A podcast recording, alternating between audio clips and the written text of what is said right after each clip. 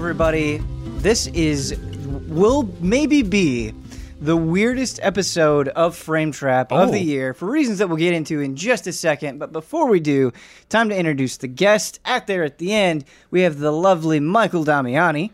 Hello. That was that, was, was good. unexpected. I liked it. And next to him, we've got Bradley Ellis. Hello.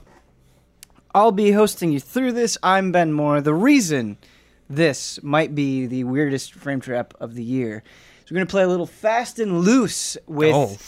ki- kind of. I don't want to overhype it. It'll be a little bit different than what we're used to. Dude, new Got- type. Yeah, new we got- type frame trap. We got some new things in. The reason we're playing fast and loose is we're shooting this uh, less than a week after we shot the last frame trap, and so there's well there will there'll be some new games that we're talking about, uh, but because of the holiday season, the schedule has been a little bit squished, and so we don't have a bunch of new games or a bunch of in-depth new impressions to give you. Uh, because it's it's just been so close, we haven't had time to get to all of those things. Uh, but hopefully, some of the new stuff will make up for it. Uh, before we get into things, though, let's set up the tone a little bit, and I want to tell you All right. A story of mine that I went through yesterday. I decided to do some Christmas shopping, Oh. and I wish I hadn't waited as long as I did. I always I always wait way too long to Christmas shop. And like I put an order in for something, it didn't go through, it glitched out. Had to put in another order, but I got charged for both. Oh. Had to call customer service, and they're like, "Yeah, it'll take care of itself." And I'm like, "Oh, okay. I hope that's right." Mm-hmm. Don't Um, trust that. And like I love Christmas. I do. I'm not I'm not this Grinch that doesn't enjoy Christmas and doesn't enjoy being with friends and family. No, it's awesome. Just don't like shopping. It, it just makes me anxious, man. Really? Yeah, Dude, I, know, I love it. I I would love it. I guess if I could feel more certain about it. But I've got some people in my family where they're like, "Oh, get me whatever," Oh, okay. and then I'm like, "Ah, what? yeah. No and i just it there are some people that are great at it there are some people that are so good at gift giving and they can like read people and they'll make something or they'll do something but i kind of get paralyzed with indecision but brad you you do seem like a good Yeah, man. gift giver I love the I like I just love the Christmas vibe. I'm one of those people that embraces the the chaos of Christmas. Mm. And I expect it every time so I'm okay with it when it happens. Like it doesn't really bug me that much when it's just madness everywhere. yeah So it's cool with me. Gifts usually not too like I have to kind of like prod people for a little bit. Like I ask my brother every time, but I'm exactly the same way, and he's like, I don't know. I'm like, oh, I don't know either. oh it drives me nuts So then, like, but I always make sure to ask a little in advance so I could hear like a week later from them. gotcha So like, my brother does the same thing to me though too. So like, I'll ask him what he wants, and he'll ask me what he wants. We don't know. A week later, may maybe have an idea or something like that. so you gotta give them time. I time have to prep in my family. okay damiani is your family pretty easy to shop for Yeah, um, I usually get a lucky. My mom usually sends me a text message with a kind of a list of what to get certain people in the family Ooh. to make it easy. Just because I have to, I got my two brothers, and then they're they're both married, so I got to get like gifts, you know, for each of mm-hmm. them as well. Right. And then my middle brother has two kids, so I got to get like gifts for the kids now and stuff. So my mom just sends me a nice text message, usually about like a month to six weeks out saying, "Oh, they would like this, they would like this, they would like." It's Dude. so easy. Good and mom. over the time, it's like gotten like even easier. It's just like, yo, just get this, like get the golf balls for dad again. Like just just get the Starbucks gift card for the so and so, and just get you know just get Gap kids cards or whatever. It's like super. It makes it so easy. So I don't. For the last several years, I haven't had to go through that hassle, but I do remember times, Ben, when it was driving around the stores, Yep. trying to get stuff, and like parent like someone just be like you know get me whatever you know you know me well get me what do you think you should get me i'm like Don't tell me Oh, that. no. I'll get you a Lego set. Don't tell and me that. And then you get them something it's like i think you like this and they're just like do you really think i like no they don't do that but like Damiani- in my head i'm thinking that it's like their reaction do they really like it or not uh, that that trap happened to me. So Okay. there was one year because normally like I I feel like they they're like oh I don't know what I want I don't know what I want just get me this and like it's just this song and dance and one year my girlfriend and I were like, no, you know, we're gonna get my mom something. We're gonna go out and we're gonna like try. We're gonna go to different stores. We're gonna think about like the type of person that she is and what she likes, and we put a lot of effort into it. And we went from store to store and we debated and we had conversations back and forth. And I remember when we gave it to her, like she was being so polite, but I could tell that it just was like not clicking with her. Mm-hmm. And I never saw her use it ever. Oh, We got her like these really it was the, the some candle store we got her these really expensive candles because it's like oh you know she has candles up all the time and she's like commented that she likes thi- this and this smell. Never seen it used. I mm-hmm. think it's in a box Dude, somewhere. yeah. and so like she was super polite about it. Not trying to throw my mom under the bus or anything but like ever since that point i've kind of been just like please tell me what you want yeah. so i can make you happy so you can actually get use out of it My parents are so Yeah. weird. I get my mom the same thing every year because it's the only thing she ever yeah. asks me. I get her like a gift certificate to a nail salon or something. Mm-hmm. That's all I've gotten her for like six years. That's all she's asked for. My dad, safe thing, always Beatle merch. Anything Beatles, Nice. easy for the dad. But me and my brother went a little different this year. We're getting some Beatles merch though. rolling stones We got him, yeah, Rolling Stones. We got him a sound bar from Bose. Oh, that's so he's gonna be hyped, dude. see brad you crush it with gifts But like I we like a lot of times we all like pitch in for like a gift for someone. So like Yeah. two people going in on one gift or something like that. Um, yeah, I, I- the other thing I think with gift giving that throws me off, Brad, is like f- for most of my life, it, it not anymore. It's a little bit different now, but growing up, it would be like, no, the only thing I want is games. That's Same. It. I just want video games. Please don't get me anything else. This is what I want. Mm-hmm. And like I've just kind of Christmas has always been that for me, just because video games are my favorite thing, and like Yeah. honestly and truly Yeah. the only thing that I wanted. And so when people are like, I want this thing in this field that you have no knowledge of, I sometimes Yeah. I can feel like a little bit out of my element. Sure, yeah. It's like, hey, buy me sports stuff. And it's like, how? Like I know it's not that that that complicated. I don't want to make it seem like it is, but uh, yeah, just every Yeah, once in a while. It's always a little can be a little intimidating when you're outside your element. Right. Like anytime anyone asks me to buy them clothes, right? Like, Sure, just- yeah. Oh. Yeah. Yeah, yeah, yeah. But I'm excited about Christmas. You guys have any big uh, Christmas plans that you're, you're Uh, we always do Christmas in my house. We have usually around like 18 or 20 people usually at our house. So every year we do that there. So I don't have to go anywhere. So I'm happy at least. Nice, nice, nice, nice. Um, my family, all of my family is out of state, and so like Yeah. uh, my girlfriend's parents were trying to be nice, and I we've been we've been cooking a lot more lately. And so I, I we're like, oh, you know, a good gift idea would be like knives and and that sort of thing. They just sent a bunch of like cooking stuff to our house unwrapped, and so it's like, oh. Oh, I guess I guess this is my Christmas Yeah. gift. so it ended up being a little bit awkward, but it's okay. Heart Free- was in the right free place. stuff, baby. Yeah. Yeah, yeah. We needed good. new knives. Yeah. All right, let's talk about some video games. Uh, I- I think just because it's been so all-consuming for me and Damiani, you've been knee-deep in the review. I think we should start with Super Smash Brothers Ultimate, uh, a little unknown indie game uh, from an up-and-comer. Yeah, never heard of it. Uh, Nintendo, helmed by some unnamed developer. Named Wait, aren't they owned by Mi- Microsoft? They are not yet owned by Microsoft, but I think that'll happen. Oh, okay. They- Gotcha. A lot Yeah, of the guys at Nintendo will probably end up working on Minecraft stuff. Gotcha. You know, typical, typical trap like that. Mm-hmm. Uh, but Damiani, uh, before the show, I said like, "Oh man, I really haven't gotten your thoughts on Smash Ultimate yet because you've just been busy, you know, trying to get that review out." And so, before I say anything or we get anywhere else, I just kind of want to know where your headspace is with Smash Ultimate at the moment. Yeah, it's it's been a roller coaster of emotions. To not be a cliche, but Yeah. definitely sums it up very well. Uh, I think after spending so much time in that game, I have to say it's probably the most fun and the best Smash experience I've had since probably Melee.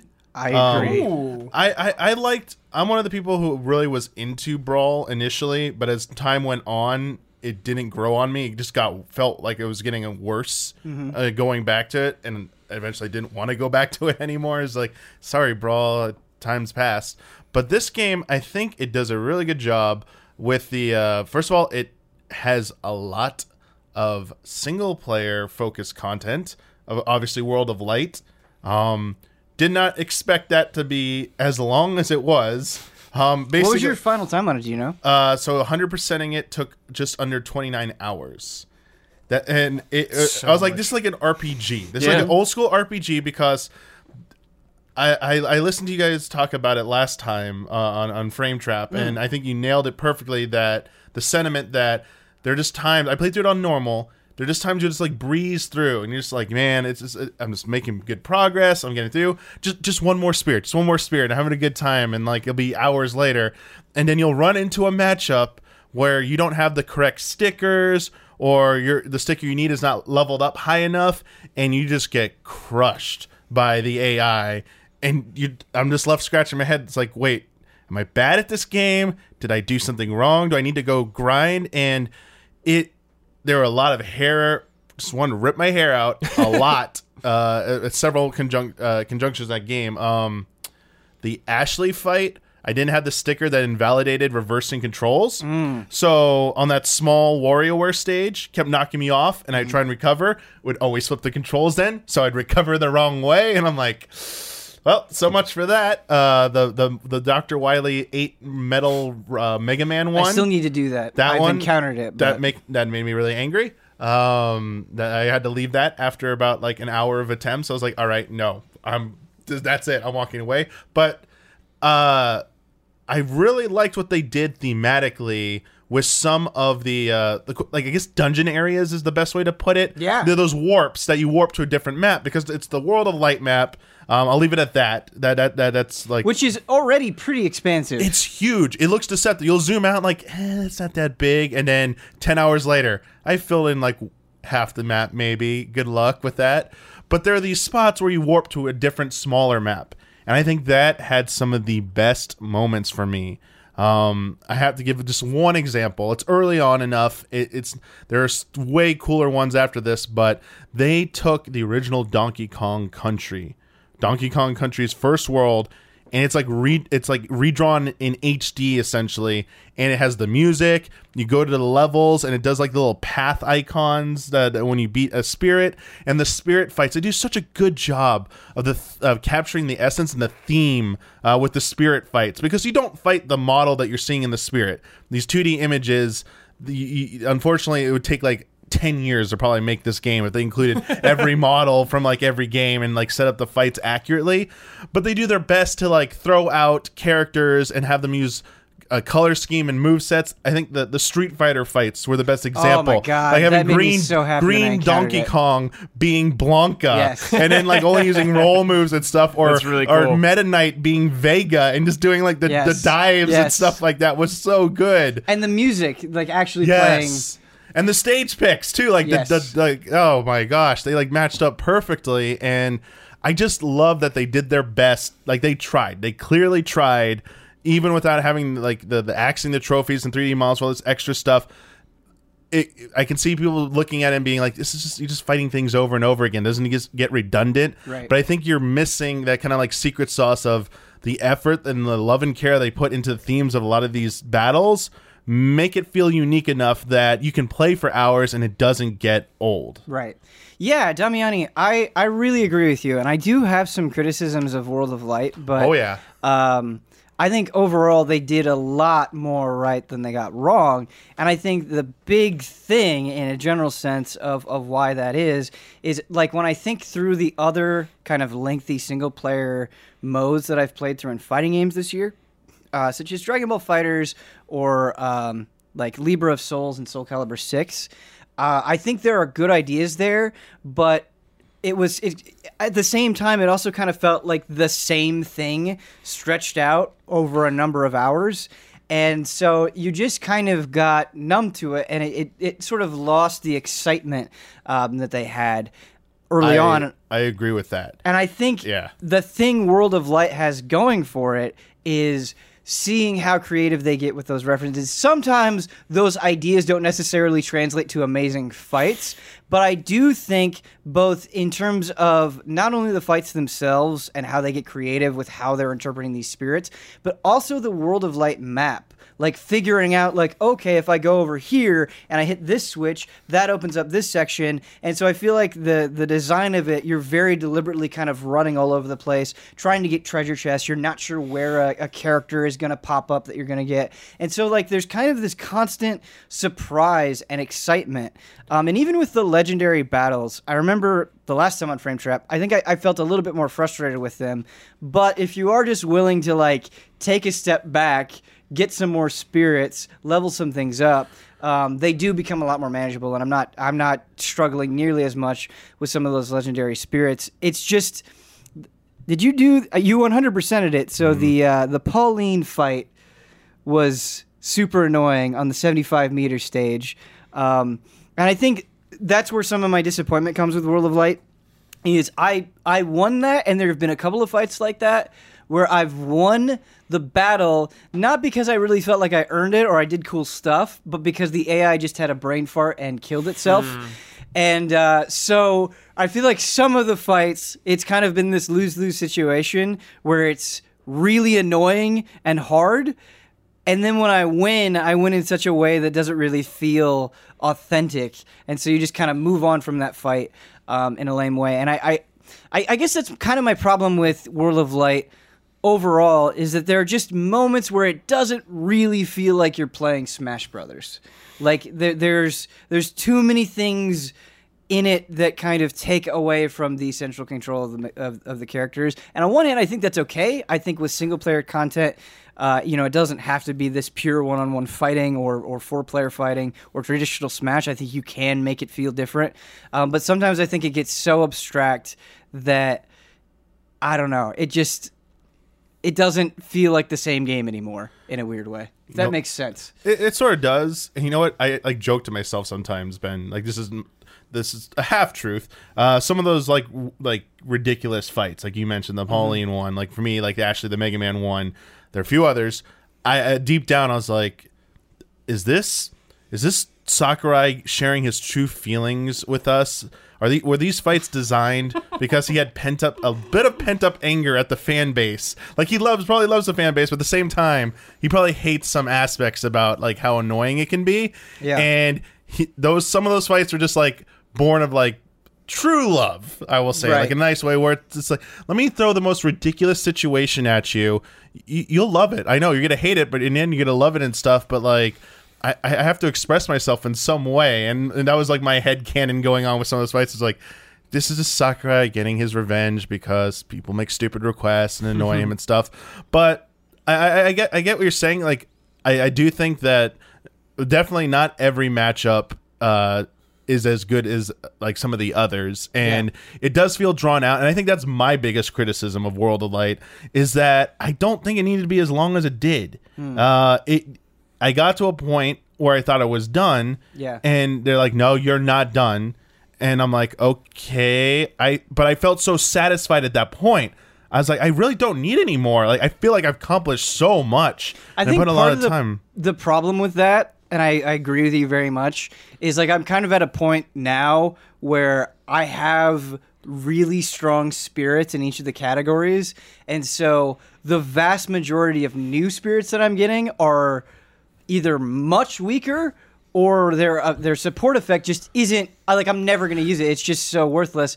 And so I think once you kind of reach that point, it's less exciting getting new spirits because you're not kind of getting that constant benefit. That's so true, Ben. I, you, yeah, you definitely reach that point much sooner than the end of the game where you clearly know what you're going to be using. Besides, like the, the rock paper scissors scissors system, it's basically the mm-hmm. assist ones are going to matter as much. And it's like you're fighting someone metal, you want metal killer. If you're any kind of like floor, like lo- floor is lava or of ice, you're Yeah. going to use the invulnerability for that. Or you know, there there's always going to be a certain thing you're always going to use in a situation like a stamina battle. You want like the best auto heals. You just keep regenerating health and stuff. It's if it's gonna be a lot of assist trophy trophies, use the assist. Like it, there's no not a lot of surprises after you get. I would say probably like around the halfway point anymore. To me, it didn't feel that way, and I, I, I do think that uh, just going along with the like the spirit management, all the stuff they throw at you, it it, it it's it's a interesting system and I, I liked it to an extent but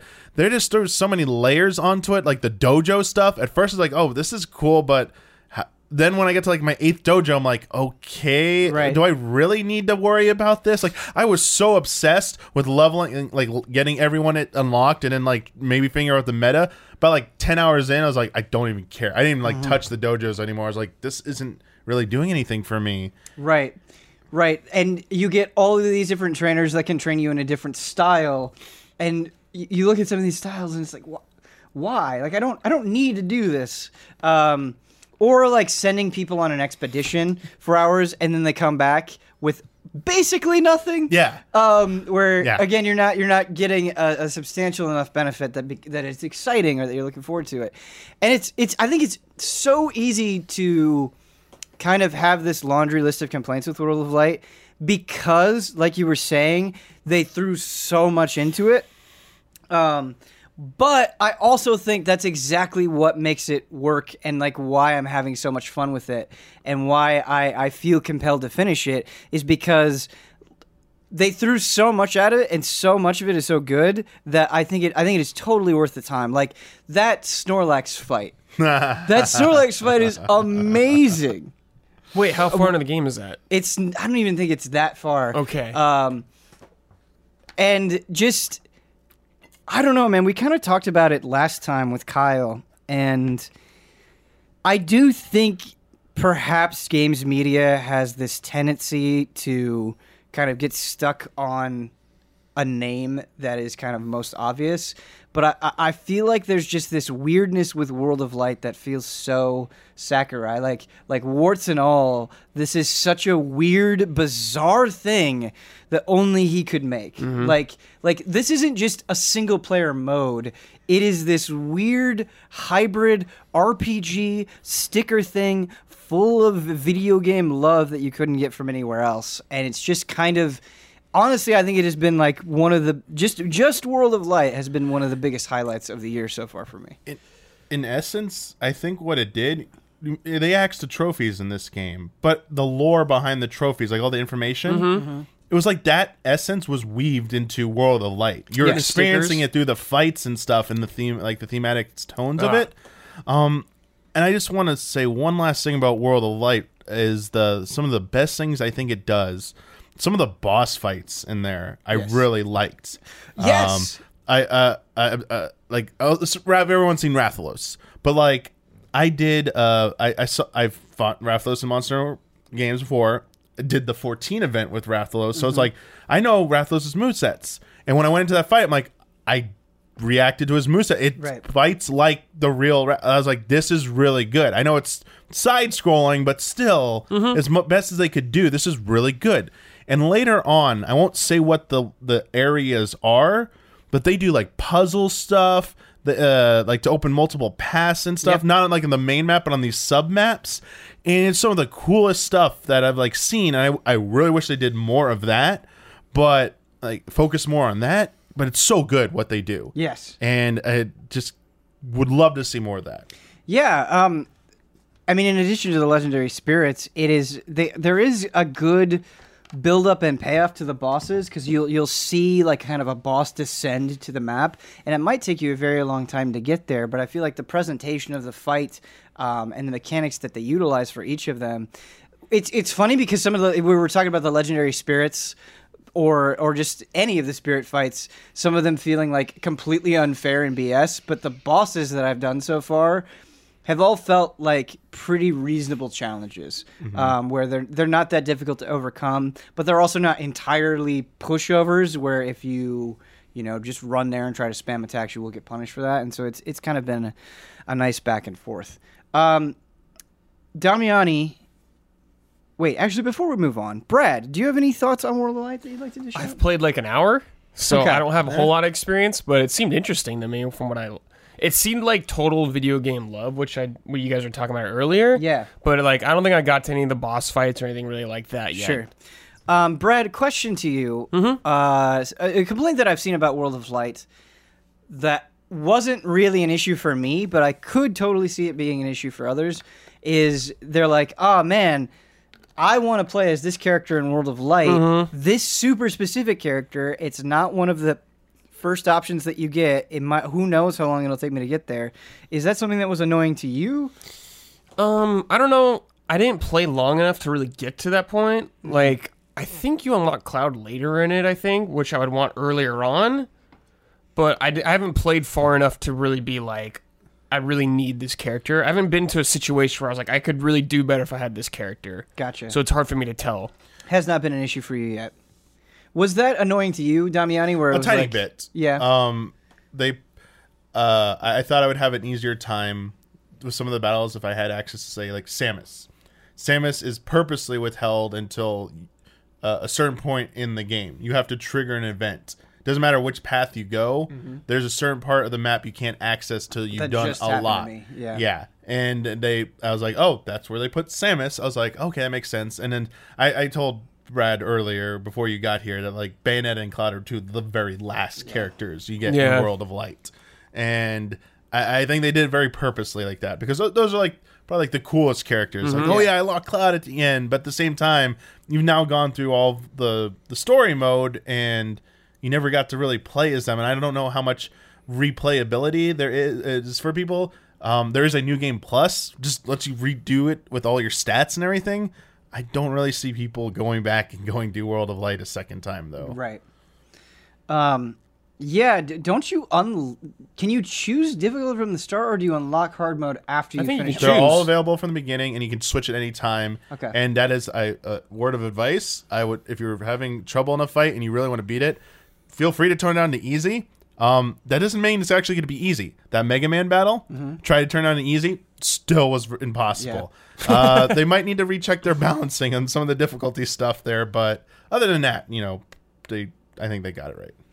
Um, I want to transition into kind of talking about, uh, and you can bring up more of the single player content, but I kind of wanted to get your thoughts on the roster, Damiani, Mm-hmm. and uh, how your experience has been online. Okay, so the Ross, the roster, and then online. You can do it in whatever Okay. you want. This is Are a free like- flowing podcast. Yeah, I'm- curious. Are you more interested about like my thoughts on like how unlocking the character process, or just like the the, the roster in general, like how like the characters they picked and stuff, and how I feel about them? I, I think for me, uh, what I'm I'm most interested in is just not only characters that I was like kind of excited for, but ended up being really amazing. Like how well designed some of the new characters are, um, and also Mm-hmm. Okay. just changes that they've made to past characters and kind of how that's affected your opinion on them. Like revisiting old favorites and having them work differently. For sure. Um, uh, in terms of new characters, um, spending more time with them. So since we did our we did our tournament this week uh, on Tuesday, and after that, since I played, I started focusing on other characters. I, I went, uh, I read and read like who are some of the stronger characters of them. Like I want to know why they think they're stronger. Uh, Richter and Simon kept coming up as two of the strongest characters in the game, and I'm like, all right, I I've only like dabbled in them. I want to try them out, and I have to say they play very differently than anything I played before in Smash Brothers, and I really like their their the, the design choice they did for them. The the combination of having like implementing holy water, the cross, and the axe, using those to cover ground, mid, and air Yes. defense. The length of the ch- the the whip essentially, and then their little like flip, the dive flip that they can do from like Symphony of the Night. The Rick- kick? The yeah, slide? the slide kick. Yeah, it's so rad. And you it's but it's a two button input, so you could do a fake out one which doesn't do the attack, or it can do it finish it with the actual like kick part of it. And I I I had a really good time with it, and I now see as like whoa, they are. I like I like this a lot. Uh, Incineroar is one that took uh, a while because I didn't understand the uh, the parry mechanic of Incineroar builds up its smash power, and so it can. I think it's up to eight charges, and it almost one shots you if you build up your eight charges and do like a, an, like an, a smash attack. It does like uh, like a, anywhere from eighty to one hundred percent damage in one hit, which is insane. And I was like, "Whoa! I, I didn't know that. I thought it was just like to reflect back, or you know, something like like Ike or any, any of the Fire Emblem parries and stuff. A whole different dimension. And then like the, the grappling nature of of Incineroar. Heck, they made it the Zangief characters who is that's who represented Yes. Zangief in the Street Fighter fight. And I I know Incineroar is slow, but the move set was just I, I liked it. Like it's like basically it was a grapple character and mm, used people's moves against them and stuff and a lot of positioning.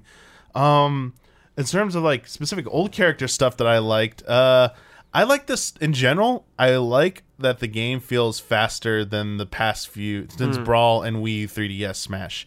Uh, I, I don't think it's quite as n- nothing's gonna be as fast as Melee. Melee is insane with its speed, but I think they got as close as it as they're ever gonna be comfortable going. I think uh, without pushing out too much of like the, the average fan who just like this is just I can't play this. Everyone's like zigzagging around too fast and stuff. I'm not used to this speed, but like the yeah the movement speed feels very good for classic characters. Like uh, I was playing as like uh, as Marth, as Sheik, as Fox and and Falco.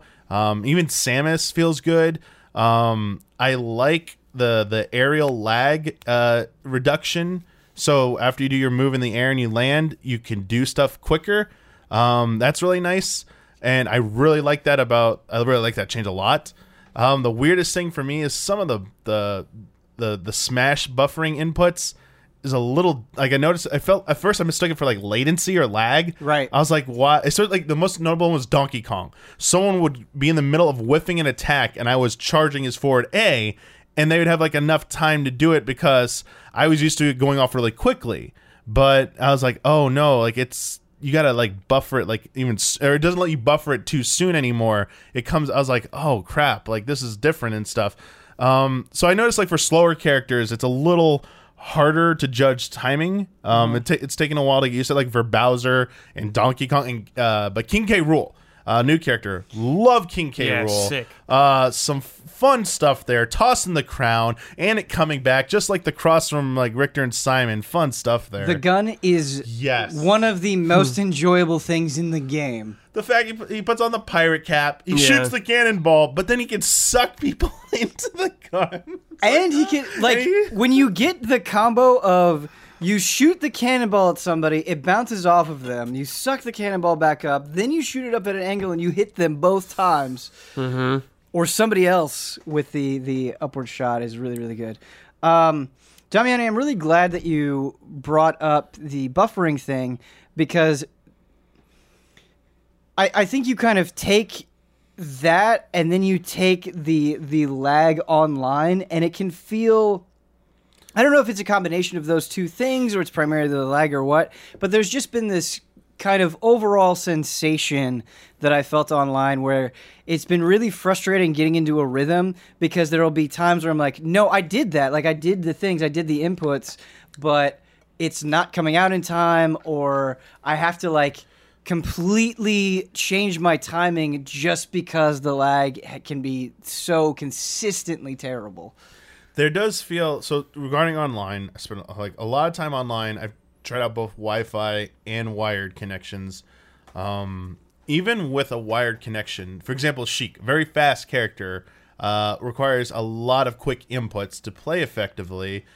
Um, there'll be. It feels like there's like maybe a quarter second to a half a second, maybe in the worst case scenarios during like an average match of like input latency on top of everything else, and it just feel. It, know what it feels like? It feels like playing the game while I'm watching Elgato almost. Not quite as bad, but like there's Right. that there's that delay. Yeah. Like it's still playable, but everything's a little bit behind. And in a four player free for all, it's not the end of the world for me. Mm-hmm. Like I'm having a good time. But when it gets down to like one on one, even in those matches, or specifically get a one on one match, and you're having to fight that, it's just not that not fun at that point. It's just not fun because when you're doing one v one, you're trying to win. Like you're not just like goofing off anymore. You want to win, and it's just a little frustrating when you know. Like, you wonder are they having the same issue? Is it their connection that they're that, and are they getting an advantage because of this? And they have the whole system of you, you if you get DC'd in a match, even if it's an internet drop, too many of those will penalize you. Um, so if you, I mean, it'll punish rage quitters as well, but it'll punish normal people who have bad connections. I think it's I think it's like a 20 minute Yeah, it's like a timeout essentially Yeah. like that. Um, yeah, they they they, they I me- there's been connectivity issues. I remember trying to just join quick uh quick matches, and I kept saying there was like you know there's communication error. It locked me out for like five minutes because it couldn't connect to the servers for some reason. Um, the whole thing about the preferred matches, it doesn't usually pick your preferred match the more specific you get. Well, here's a funny thing, Ben. I wanted to do, you know, the whole no item stock one v one, and couldn't get into a match. So I had to do the the queued the background matchmaking thing, which will force it to find you one. You just gotta wait while you do other stuff. And then later on, I wanted to do. Uh, I, I kept getting four player matches with that. When I wanted to do four player chaos, like oh everyone's gonna be playing four player free for all, it kept pitting me in one v one matches all of a sudden with hmm. with no pref- like preferred off. It was like then throwing me in a one v one match is like wait make up your mind like w- w- I feel like with it's so background matches, I've even gotten four free four player free for all when I didn't want it either. it's it's just unpredictable.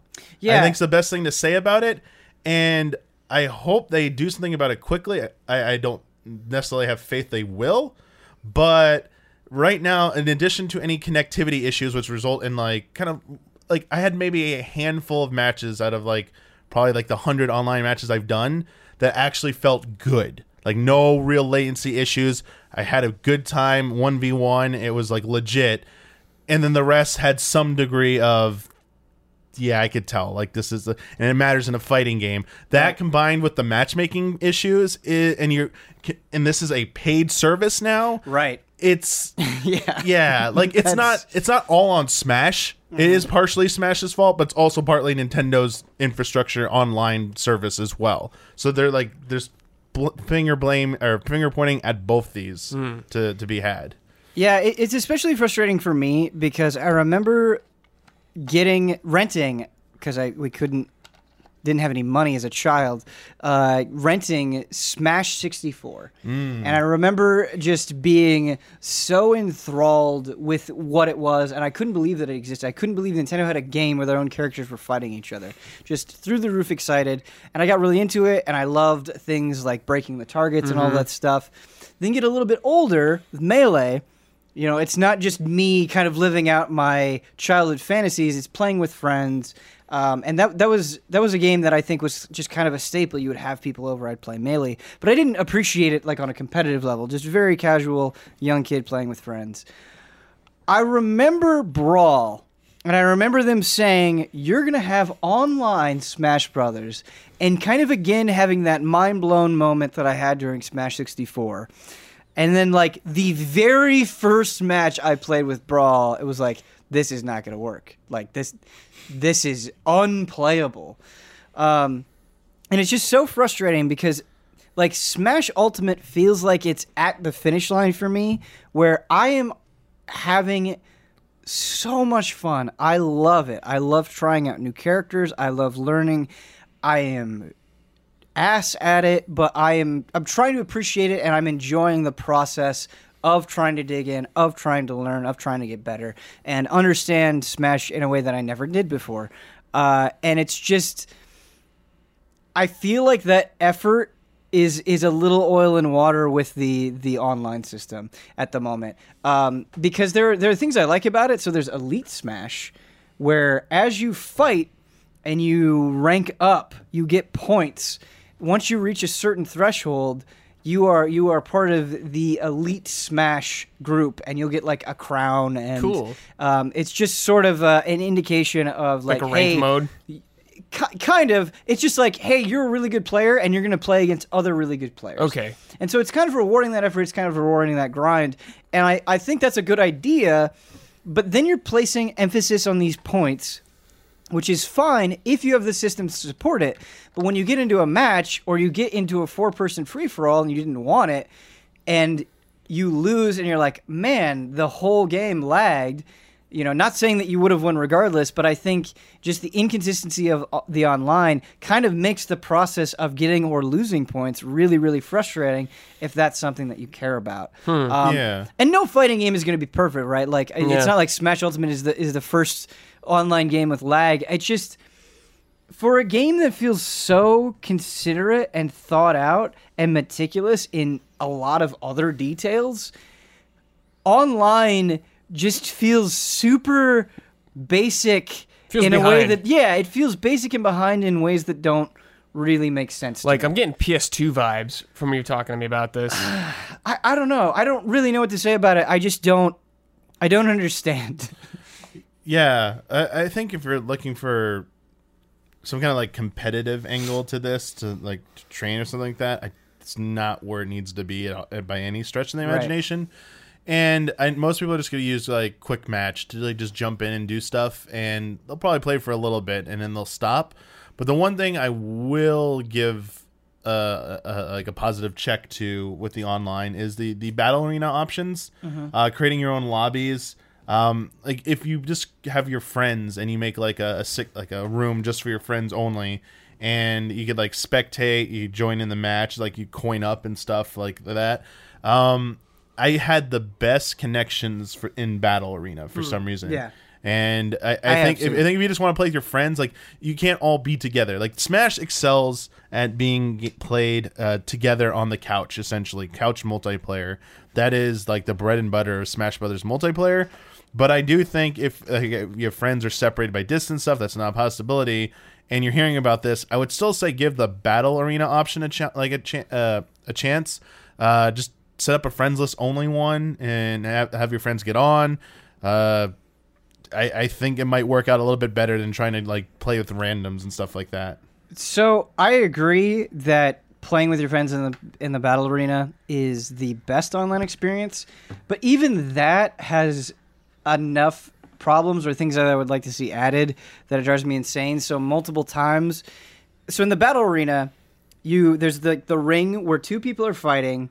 There's the line where like the loser goes off and then you go back to the back of the line and the next person in line comes in and you fight. And then there's also stands where you can just spectate the maximum number of people you can have in the lobby is eight, Yeah. which feels a little low.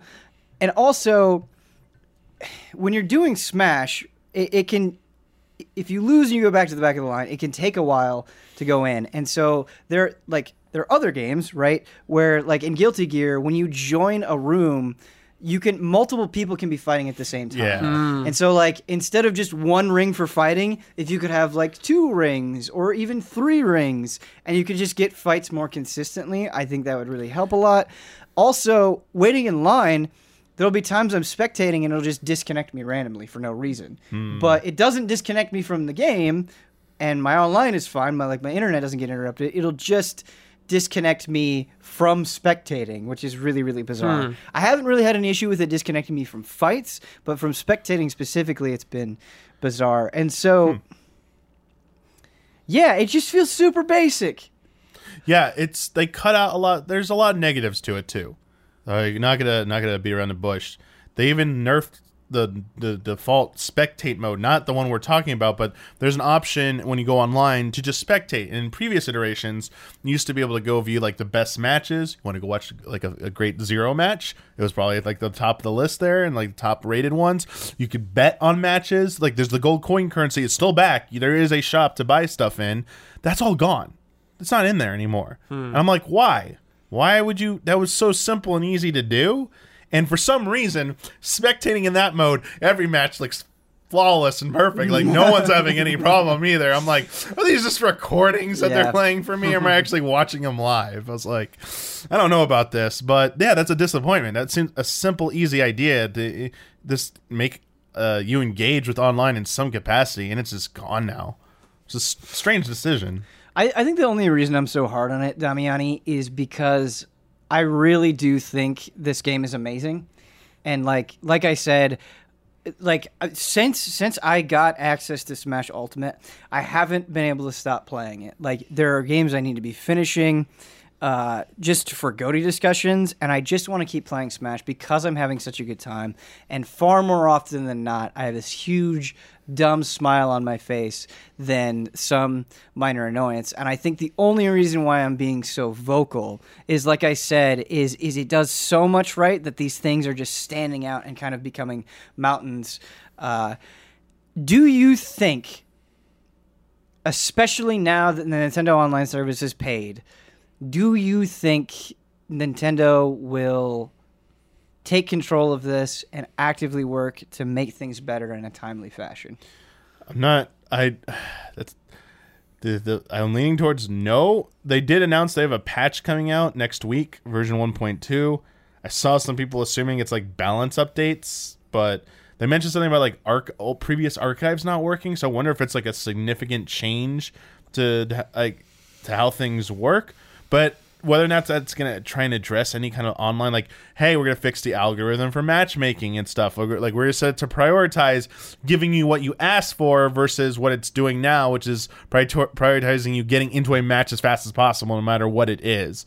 Are we going to prioritize make an option for like we're gonna identify if you're wired or wireless, and do you want to only play with wired people or something like that? Oh my god, that would be amazing. Or just hmm. seeing a signal strength bar by people, so you could like like ev- like most other fighting games What? do. What?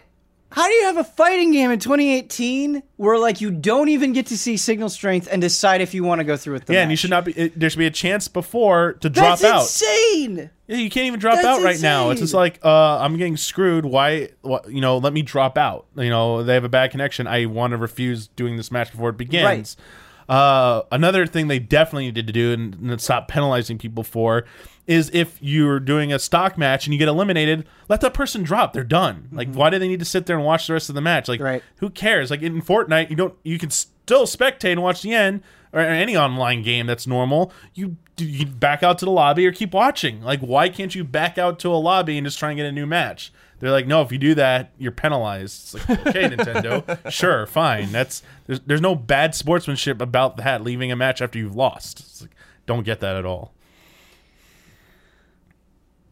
That Smash Talk went on for a long time. It's a big game. it's a big game. Yeah. Brad, I'm sorry that. Uh, Oh man, it's Couldn't okay. be- I haven't spent a lot of time with it anyway, so Yeah.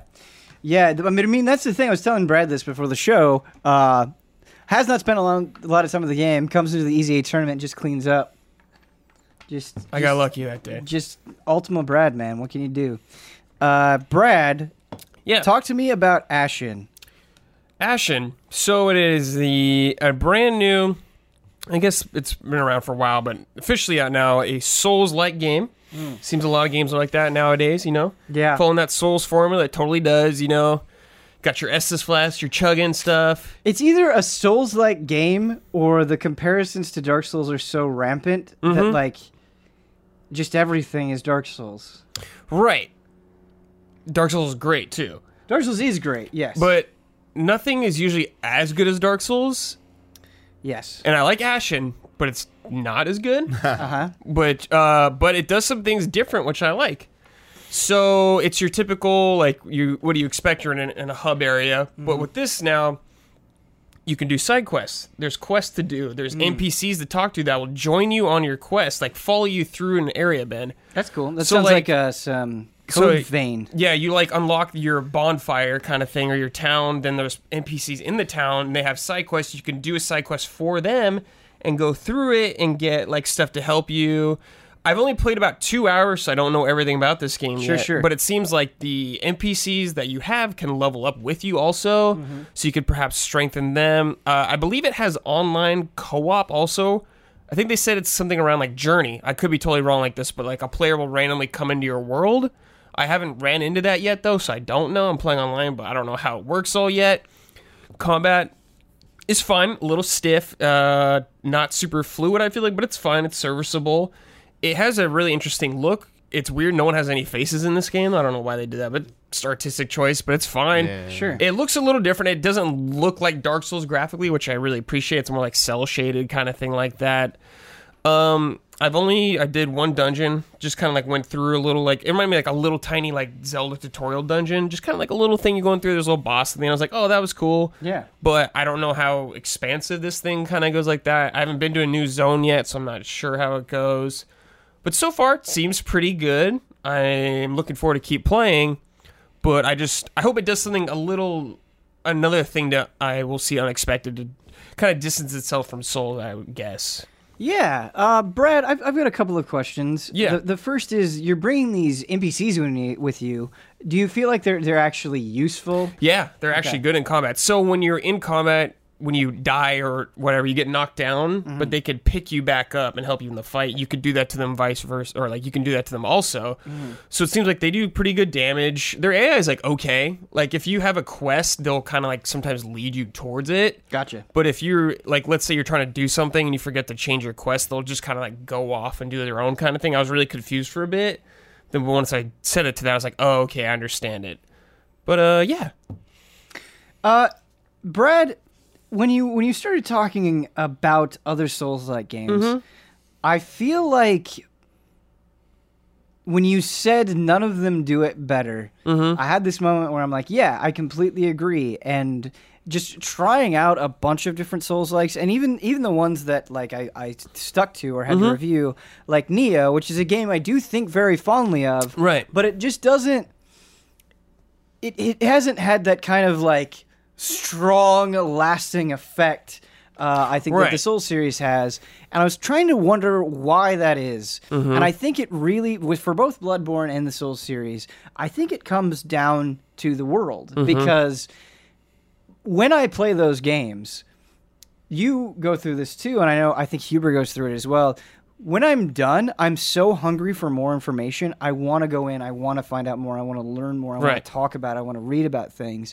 And these other games, it's not that they necessarily have bad worlds, Mm-hmm. but they're just not like quite as enchanting. It feels Right. Like. Like this game definitely puts in the effort of having a story, which I really appreciate. Okay. I don't know a ton about it yet, but they're putting in the effort with like dialogue, characters you can talk to. They're definitely like laying it out there. Nothing seems cryptic necessarily that I'm aware of yet. Yeah. Where I'm like, hmm, what does this really mean, kind of thing.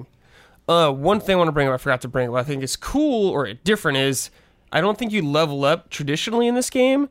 So I've I've gone through the world and I found permanent stat upgrades. So I found something that gave me like plus two to stamina or something like that. There hasn't been anything where I can level up. It's a cool idea. I always love games that encourage you to explore and find out like all your surroundings. So I think it's a really cool idea to get players to actually actively want to explore their world. Yeah. But I hope it doesn't get to a point where I feel annoyed by doing it. Sure. Uh, how are how are the the character build variety? I guess. I haven't seen any variety yet necessarily. Like there's different weapons, so you, So you can, don't pick a class at the start. No. Okay. So you could like have different like one-hander weapons or two-hander weapons and stuff like that. I haven't seen anything like magic yet. I don't know if it's in the game, but I haven't seen it yet or anything like that. Gotcha. You just like design the way your character looks when you start, and that's about it.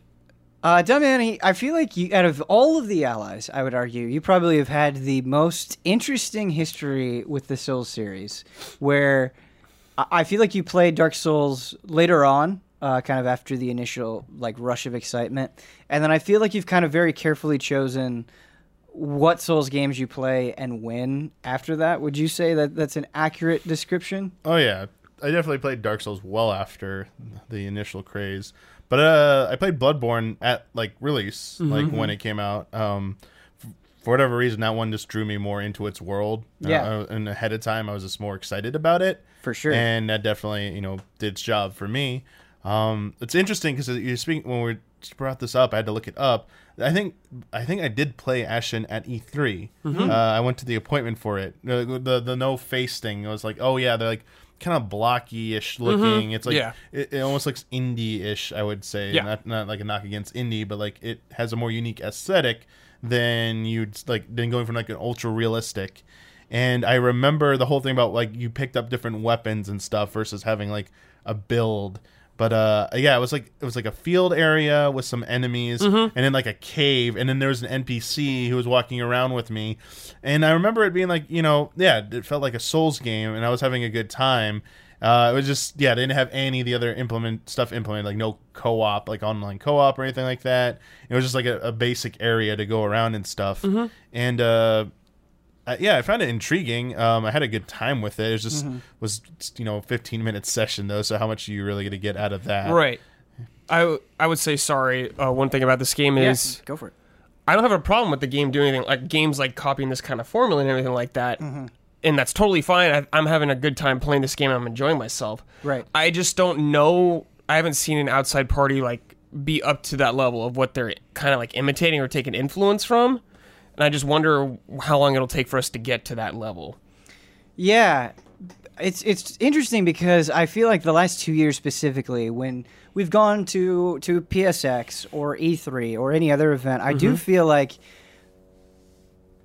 we're playing one or two games where kind of the initial response is, "Oh yeah, this is taking a lot of mechanics from mm-hmm. Souls." And I feel like every time I kind of walk away with like a, a satisfied feeling. Yeah. Not like oh my god i'm hyped through the roof but like oh that was cool because because i think those ideas and those mechanics are inherently satisfying in a way. right. Like it's it's fun to know there's a lot on the line. There's a lot you could lose in terms of souls or experience or whatever. It's fun to go up against boss fights that are really grueling and difficult.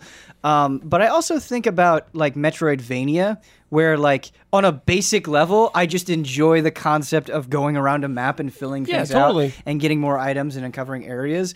But kind of like with Souls likes, I feel like there are many Metroidvanias that I just kind of bounce off, Mm-hmm. and it is very rare for one to kind of pierce through and it's like, oh my god, I need to finish this. I need to see everything. Like Hollow Knight was that for right. me. Yeah. Totally. And there's again, there's this X factor where it's like. Uh, when you when you kind of talk about the mechanics and the things that Hollow Knight is doing, it's not that th- that stuff is not special. It is, but what really makes it sing for me is the consistency of the presentation, the music, the thought that goes behind not only its world, but how like like Hollow Knight starts in kind of this like abandoned town and you get progressively weirder and you just mm-hmm. sort of have this sensation that you're going on a journey. And I, I think about Bloodborne and how crazy that gets. And it's kind of the same thing. And so for me that is what a lot of these games are lacking. And I'm not saying Ashen is like this. I know. I haven't played it, um, but it's it's sort of lacking this like. It's not just the best games don't just feel like good mechanics with a story and then they're fused together. It's like it all is kind of one whole big concept where it's like this is the world that we want to create. This is how we're going to give you the feeling of that world through the fights where like everything just feels so Yeah. meticulously placed. I don't know. No, I'm with you. Yeah, I definitely agree with that, Ben. I mean, I think you hit right on the head there. That that's what separates games that want to be from Right. games that do it right. I mean, even yeah, Bloodborne and the like Souls games from what I've played wouldn't be nearly as praised and good as they are revered now if it wasn't for like their their actual environmental designs. Like, Right. they're so integral to everything else about that game, and they're they're so expertly crafted uh, with a lot of thought put behind their their intent um, to like drive the player to like what options they're going to do there and what they're going to experience through it.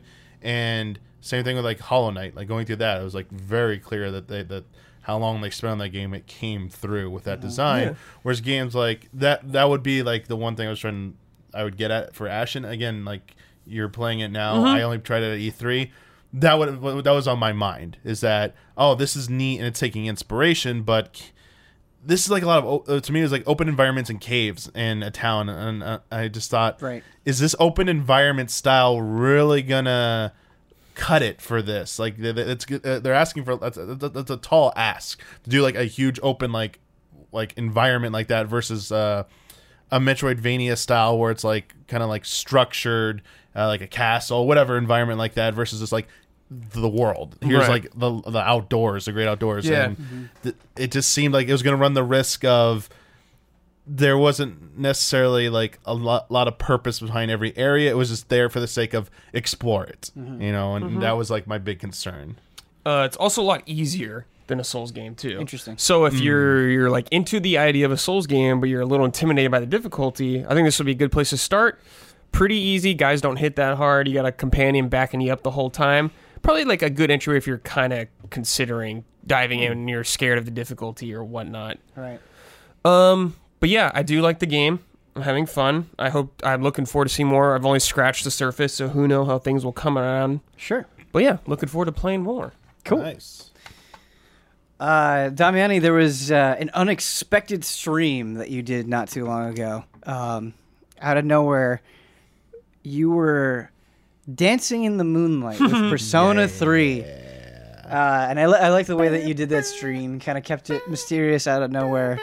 And then you you got into it. How is Persona 3 Dancing in Moonlight? I've played a little bit of Persona 5 Dancing in Starlight, but not Dancing in Moonlight. Wait, it's perfect. I, no, I feel like that's like the, Oh, the good. perfect thing for like between Ben and, and, Oh, and me there because I personally gravitate towards Persona 3 the most. Mm. It was my first, I mean, it's probably like the whole first love Gotcha. thing. My first Persona was Persona Yeah. 3 Portable and just loved it and stuff. And I still, it's still my favorite to this day, you know. Persona 3 is a good ass game. and yeah, it is. seeing that they made it into a, a rhythm game. I mean, I saw Persona 4. Uh, the uh, Persona 4 Dancing All Night, right? Yeah. Yeah, Persona 4 Dancing Online. Yep. Yep. Here we're gonna go with the titles and stuff. We're Yep. gonna get them all wrong. um, and I so I know what I was getting into, but I love the music of Persona Three, and I was kind of curious. I'm like, you know what? I didn't touch the pre- last one. I'm curious what this is like. And the big contributing factor to this, Ben, got to be honest here. Uh-huh. Uh, Amazon had a huge price error Sure. the for the collector's edition, whatever that came also with P4 dancing. So I have that as well Oh. digitally. Um, I haven't tried that out yet. Um, so yeah, I just held on to the order. I'm like, man, this is so cheap. I'll just take it. You know, it's cool. Yeah. And then I got it. I'm like, you know what? I, I should at least try this out. Like, if I got it in my hands, this is the greatest chance I'm actually going to be motivated to try this. Let's put in the PS4 and go. It, it's how, how how like you know how big of an ask is this really? Like, I'm, it's not that hard of an investment. And I say I was very pleasantly surprised with this. Cool. Um, I love the the premise of it's pretty cool. Uh, they kind of try and take like the whole the social rank stuff. They have social events with the characters as you play more songs and you do better in the songs. Was the you, you basically have your primary dancer, one of the characters from the game, and then you have like uh, the uh, partners Yes. who will join you as well. And uh, as long as you like do well with your partner dances, it will increase your social rank with them. And at each new rank, uh, you have to meet certain conditions. It's not just straight up play with them, but like they'll tell you in the the, the social area what you need to do to unlock each new rank. You get a cutscene, you get more story and like interaction between the characters. Uh, some Q and A, like you get to like do answer questions stuff. They even had a thing where someone impersonated voices of the teachers from the game, and they're asking you the questions and did the little correct answer noise. I was like, oh my gosh, this is like it's great, but at the same time, I was like, oh my gosh, no, not Yeah. now. Um, so they have that for people who are interested in it, and I found it I found it enjoyable. But the actual like the remixes for the music, uh, more often than not, I really like them. Yes. There were like one or two that were uh, I was like, eh, this isn't the best. There was like a really heavy drum beat version of uh one of the songs that it, like chat warned me like oh this is the wo- worst song Damiani and when I played I was like oof what were they thinking with this one but for the most part yeah really good and it's an interesting presentation for the actual game mechanics so I'm used to like you know either DDR vertical scrolling or stuff bouncing around on screen but this was clearly made with the PlayStation Vita in mind Yes. like a handheld Yes, it because was. you in the nutshell there are three markers on the outside of the screen the left and right side of the screen and these notes these symbols fl- fly out to each of those six spots and uh when you're playing on a TV screen of any hmm. decent size, your peripheral vision like it's not in focus anymore. That's why those most rhythm games keep it in the center. This is on the sides because they're they're they're thinking, "Oh, you're looking at a small portable, you can see the whole screen."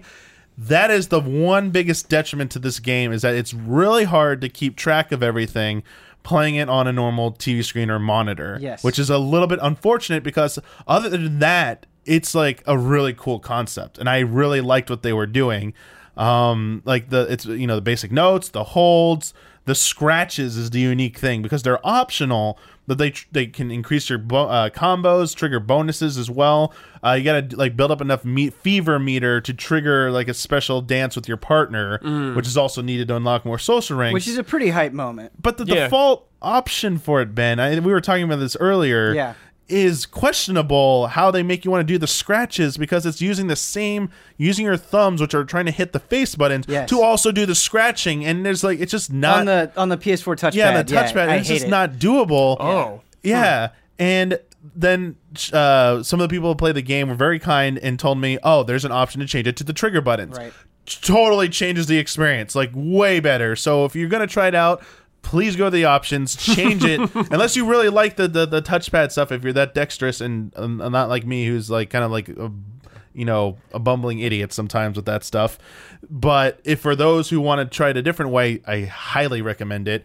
And yeah, just like the other small thing, Ben, Yeah. I, I they do give you the option to go back and rewatch it with like a clean HUD or a perfect uh, inputs, so you can enjoy the the spectacle of the dances. Right. But when you're playing it on the first time, you see like none of that's really right. being registered. I'm like, there's something cool going on right now, and I'm missing it, aren't I? Yeah, kind of the, the curse of rhythm games. Yeah. Man, Damiani, I'm I'm so conflicted because uh, I reviewed Persona 4, Persona 4 Dancing All Night, and I remember going into that game like the announcement that they were making a Persona 4 dancing game was pretty wild and exciting to me. It was just a, a direction that I wasn't expecting, and I really like rhythm games.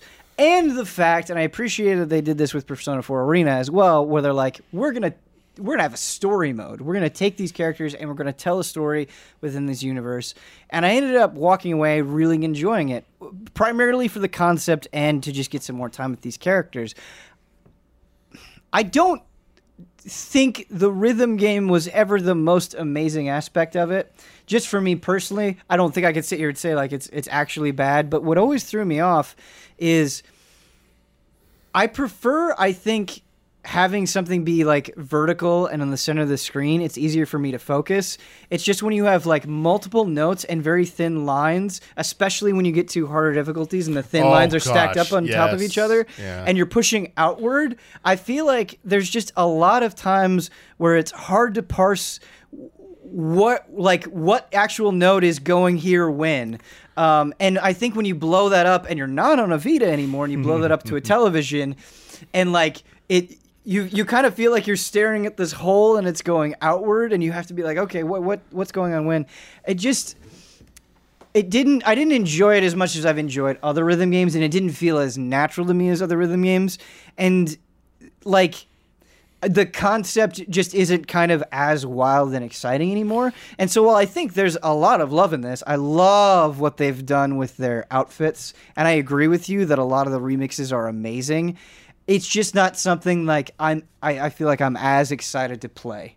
I yeah, I could I can see that point because this is my first time diving into it. I'm Yeah. having the, like that honeymoon phase with it.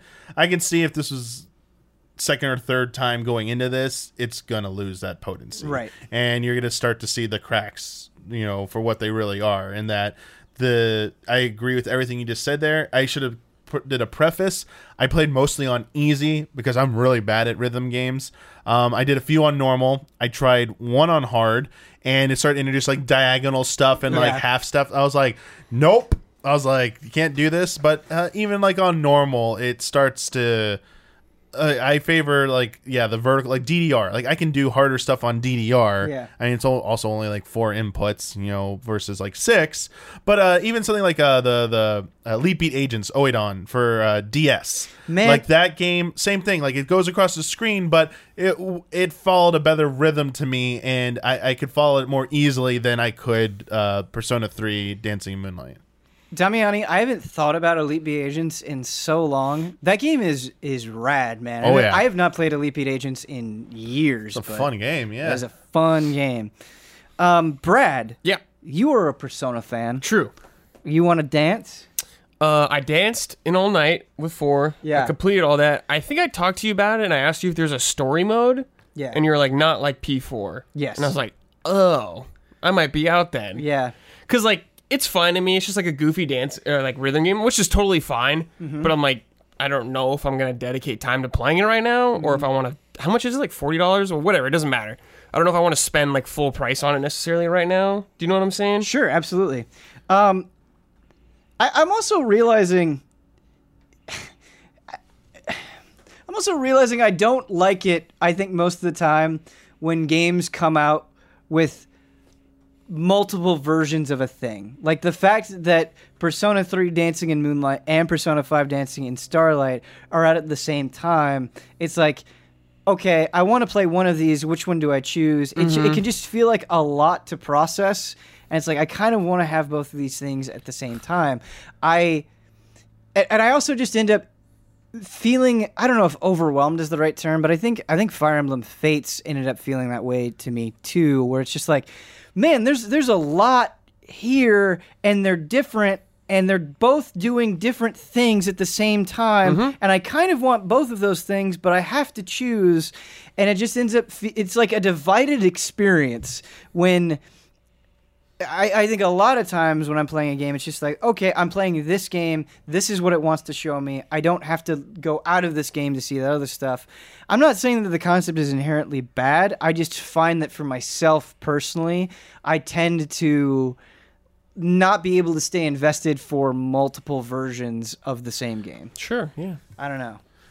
Could have benefited from mixing um, all of them together, essentially, like putting them like all in one. That was what's fun about Arena too. I think it's one of the DLC options because I got it uh, with the Persona Three uh, Dancing in Moonlight. Uh, one of the last songs is uh, a catchy is in there, Hmm. and I was like, well, okay. And Chad's like, oh yeah, that's a DLC song. I'm like, why wouldn't they just like do this Catchy, huh? by default? You know, why wouldn't they just like Hmm. have them all dancing, mix and match? You know, it's a it's a it's a spin-off game. Go crazy, have fun. Mm-hmm. You d- I don't think you needed three separate games at this Yeah. point. I think these two probably could have, they could have released a, a special edition that was four, three, and five together in one in one package, which is what I got, but. One game. You don't need like it's it's two, a digital code and two separate discs. Yeah. It's like put it all into one game. I So mean, don't they're think, all like, they're all in the Q games already. They're together in Yeah. those. yeah, and and and Arena, yeah, um, yeah, yeah. because because yeah, one of the best parts for me about Arena was seeing those characters interact, Interact. and it's like Yeah, okay, it's you're, awesome. you're obviously not going to get this in a mainline entry, and so kind of getting that ridiculous banner that it felt like really cool fan servicey fun, Mm-hmm. and so to to separate them, it's like oh, it's it's great. I get more of the characters I love in three and five, but I've seen them interact before. I've Mm-hmm. seen them have these s- s- tones of conversations. But yeah, it's not a bad thing. I'm just not like no, of course not. pumped about it. Yeah, I like. There's just other stuff I'd rather play at the moment. right, it's But a- nothing against the game at it's all. a crowded time. Uh, Damiani, I want you to talk to me about something goofy that you've done that I didn't know that you had done until I'd asked you. Uh, you've been playing some mods for Final Fantasy 15. Oh yeah. So Final Fantasy 15 uh, Windows Edition PC version has uh, official mod support. Um, what you do is like any Steam mod page, you just go to like the the Steam area of it, and uh, when I went there, I was like, I don't know what I expect. I, I think the most I expected was like a lightning outfit, and I go there and go down the rabbit hole of should have expected this. Uh, almost anything and everything you could think of is uh, at your fingertips in terms of like character models and character outfits. So there's two types. Uh, there are ones that completely replace the character model with something else, and then there are the the gear mods. So it retains the same character model, but it looks like they're wearing different gear sets, which those look a little bit better than straight up uh, model replacements. Well, Sure. of course, yeah. But you get a little bit more crazy. And to start, um, when I rolled out first, I had uh, I had uh, Thomas the Tank Engine in my party. In your party? Yes, uh, one of the characters replaced with Thomas Tank Engine. One was uh, I became 2B. Um, I had Pascal as uh, one of my party members, Pascal. and Shrek, and we were course just roll, Shrek's in rolling, there. aclo- rolling across Duscae. Uh, I- this Is. Shrek like one of the things that is most immediately modded into any game? At Absolutely. this point, Like yes. I, I have Absolutely. to, I have to think so. Of course. Looked uh, looked it was also it was like Death Thomas Tank Engine because like it had like no eyes, like it was like dead. so it was a little creepy looking. So, I mean, this sounds pretty, pretty darn enticing. Um, it Yeah. was. Uh, I did a fight with them, and Thomas Tank Engine is like rolling over people, and then the victory thing when they're like doing the tallying the experience, it just like s- s- photo bombs in the back, just like slowly It's rolls so good. through. And I'm like, all right, we we've we've hit the jackpot here. Um, Oh, did uh I I became Sora from Kingdom Hearts 3 looking uh looked really good um had Donald join me uh, Goofy. do they change the sounds for these characters too? so no they they do they the voices aren't changed. I don't know if there's a way to change them and I missed that but they're still using which is makes it even the more funny. Because you see Sora talking like Noctis and he's talking to you know he's talking to Ignis and he's just like oh like Noct we should be you should consider camping for now. And it's like in Goofy and it's like Goofy's mouth moving with Ignis's voice and it's just like uh yeah this is great and Donald's great because they have to keep the proportions so they can't make so So he's huge? so, no instead of making Donald huge they gave him this mech outfit with like long legs Yes. That's and he's like so piloting good. it like That's he's so sitting down good. piloting it and it looks like it's believable it looks like a gummy ship like mech That's thing. so rad. I think I would be most excited to mod in a new model for Ignis because he just has those moments where he's like thinking about a new recipe, Mm-hmm. and oh man, like there's so many characters you could do where that would be Guy. Fieri, dude. Yeah. As in this dude. Oh, yeah, Brad. Cooking you stuff. Gotta Oh get my that god. in there. Uh, going in the the going in the car, driving around as the Kingdom Hearts crew. Yeah. played that's some the uh, dream. played some Kingdom Hearts music instead. Can you mod the car? Um, I have not seen any mods for the car yet. Okay. Maybe there are, and I missed those, but haven't seen that yet. It's strictly to the characters, but you can uh, modify other characters. So, uh, best part got to the the Bay town where you're supposed to like we first meet uh, Ardyn for the first time. Mm-hmm. Yeah. and uh, I changed Ardyn, and Ardyn showed up as Jafar, and it was perfect. That is That sounds perfect. That's good. it was like, oh my gosh, like the voice matched and everything. I was like, this is good. Um, he like changed. Uh, I think we changed one of the characters to, to Aqua. Um, for Kingdom Hearts as well. Nice. We didn't get far enough to see uh, the little sister becomes Kairi later on. Oh man, it's Would so have been funny. hilarious, but uh, yeah, we had like yeah, we had two Kyrie B. is the perfect replacement for that. We had the weapons, so we had like the Yorha blades and stuff like that were That's cool, available. yeah. Um, I became the Xenoblade Two cast. I had like Nia, uh, had uh, Rex, I had Pyra, I had Mythra, and uh, Wait. Was it like their anime style. Yes. Okay. They, It wasn't like- it was their models from the game. 15 realistic? No, it was their models from the game running around like Okay. you know, yeah, uh, just like you expect. And you could give them a Monado, give them all like their blades and stuff. And there were anime versions of the main characters that just changed their faces to look like anime style. Okay. So, uh, but then they had some cooler ones uh, that looked more practical. Um, you can change their outfits. So Did you stream this? Yes, I Okay, did. I'll have to You watch that take stream. So like they had like the uh the Final Fantasy Type Zero outfits, Mm-hmm. so like the capes and everything. Um, there was one that gave Prompto the Vanquish suit, which looked amazing. uh, I made Ignis. I want the visor to pop open though, and it's still Prompto's face. Yeah. I, I had Ignis become the Flash. I had Noctis become Batman Beyond outfit. Nice. It looked like super, like looked perfect and stuff. Because I was like, this is really good. Yeah, we rolled around. Can you make dec- Prompto smoke? Like in the Nah, Vanquish? I didn't see anything Okay. like that. But yeah, rolling around as DC superheroes is pretty fun as Nice. well. Just doing that, and uh, yeah, so you can mod the weapons, the the gear, and the models, and you can go nuts with that. And it's just goofy to see that it's stuff awesome. in action. You know, The only thing that I would worry about, Damian, with those mods is like combat in that game can get pretty frantic. You've got a lot of effects going off. You've got char- you've, you've got your character warping all over the place. Mm-hmm. Um, you've got team up attacks, and so d- were there any visual issues, any glitches, any of that sort? Like uh, like Shrek. Uh, like they did like vector like glitches where like the arms would like stretch Armstrong style because amazing. they Yeah. couldn't keep up. But That probably only but, enhances But it. the Kingdom Yeah. Hearts stuff didn't look so bad. Uh. I think Goofy was the only weird one. Like the ears sometimes stretch wrong. But I gave like Sora. Uh, I mean, give Noctis all the Keyblades. So he's changing between Keyblades. I was like, this is probably Kingdom Hearts three battle. It's Kingdom Hearts three combat Yeah. right here, baby. It's like you know, swinging the Keyblades, warp striking as an, as a Sora here. It's pretty fun Yep. Sounds like a good for a, time. for a while. Can live my Chrono Trigger sequel fantasies. Are there? Oh, they're not chrono mods. I'm sure. I didn't see any Chrono mods. Put 'em There- in. So this is the I went to the official Steam Works page. Yeah. There are other places to get stuff. Like I immediately went to go find Goku, Dark Dragon Ball Z stuff. Right. And there's nothing on there because Square Enix will remove any of that Sure. Yo, immediately. All Might. But there are there are My Hero, Gladio Dragon Ball, All Might. Gladius Naruto. All Might would Yeah. be the ho- best. you thing just have to get them from other places. They do exist. So I bet you there probably is a Chrono cool. something Sick. somewhere. I want Frog. Yeah, I uh, didn't play through the Final Fantasy 15 DLC, and I Same. like I don't know if I want to go through the whole main game again, but doing that on the PC version and, just messing around with the mod sounds like a really good time, Damiani. What was your favorite of the mods? Is the Kingdom Hearts because of the, the so lack of good issues? because it looks so good. Yeah. and it. I was like, "Yo, this this looks legit and stuff." You know, where's the where's the Kingdom Hearts crossover event? I mean, the the, the Xenoblade Two stuff looked like the most out of place, but they still looked like they should, Yeah. which was kind of like funny to see. Um, Pascal looked really good. Oh, I would say of a it fit like it's fit tonally with the the game's environments and esthetic Mm-hmm. and I was, I was like yo you know this you know can I get Raiden you know Revengeance in here that Oh, was like the next step So It's like funny. didn't, didn't have Raiden would like with that style of combat. Raiden would fit. Yeah, right that'd be in. so hype. Yeah. Uh, Let's play 15 forever now. okay.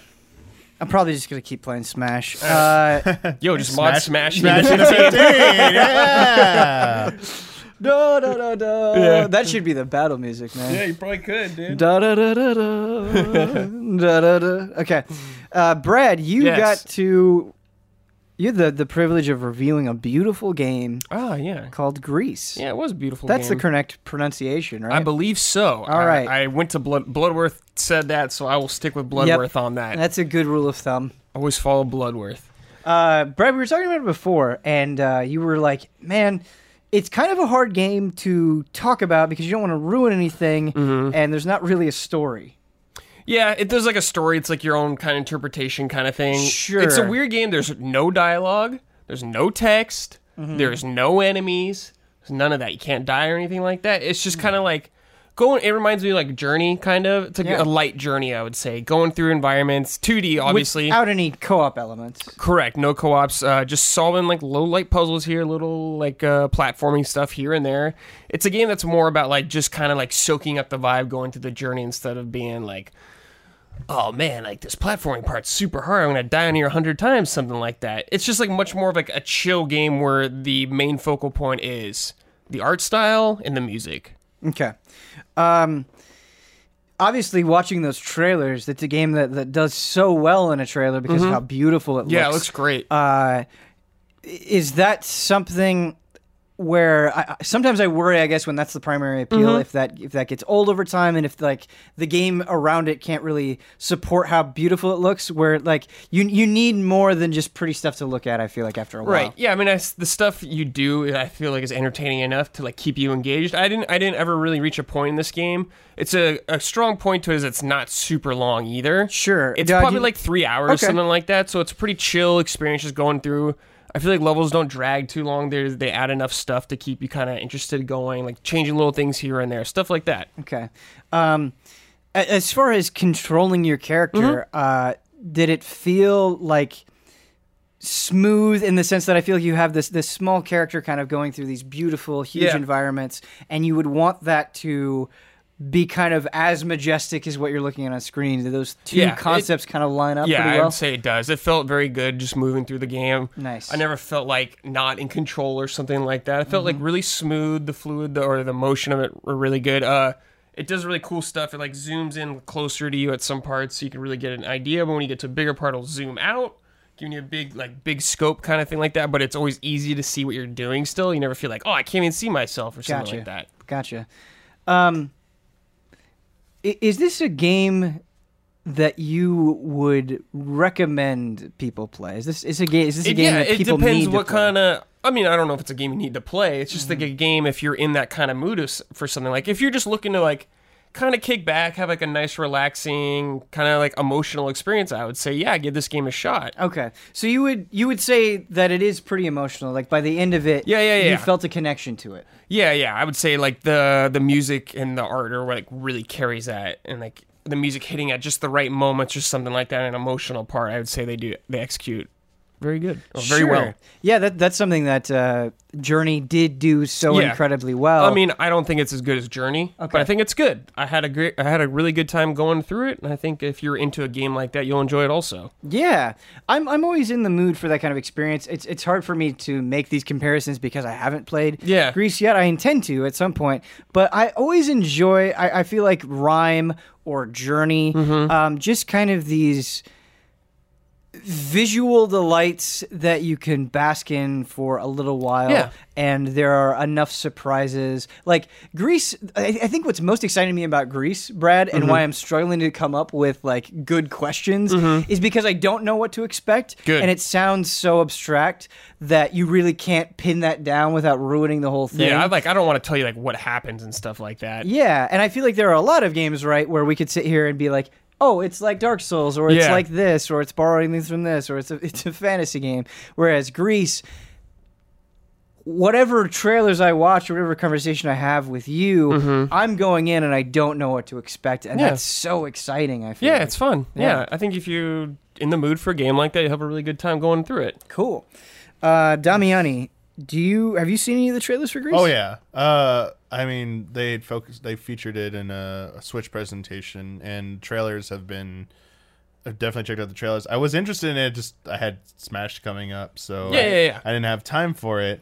And uh, yeah, it definitely struck a chord. You know, this is exactly what you said. The vibes, you know, Mm-hmm. like a journey, uh, a Rime, like that type of game. More like a a visual, you know, game than a Yeah. you know story driven, Mechanic heavy, mechanic like heavy, heavy. yeah. hmm But there's like definitely stuff to that. Like you get new abilities and stuff to Oh. like help you traverse this world and stuff like that. Okay. You can like turn your like dress that you're wearing into like a really heavy weight to get keep you blown away from stuff like that, or to go down underwater. You like a double jump and glide around and stuff like that. I did not know Yeah. that there were They different get like abilities. they add That's new really abilities to kind of like shake it up a bit. Cool. Cool. Cool. Cool. Cool. Uh, man, I'm I'm kind of mad at Smash in a way, where You just want to keep playing. Right. I, I was I was in this really good headspace where it's like goatees are coming up. I'm doing a pretty good job of picking away at my backlog when I can, and Smash just comes in like this wrecking ball, and I don't even care. Like I don't even care. I really don't care. I just want to keep playing Smash. Um, but we're at the part of the show where we're gonna introduce the new the new hotness. So I've got uh, I've got something to tell you guys for the first time ever on a frame trap. Unless I guess it wasn't really framed this way in the first episode, kind of. Uh, we're not doing a hotake. Excuse me. We're not doing a caught in a frame trap. What? Whoa! What? what is this? What? We are now starting something new, assuming that you guys enjoy it and the audience Oh enjoys it. For the holiday season, Okay.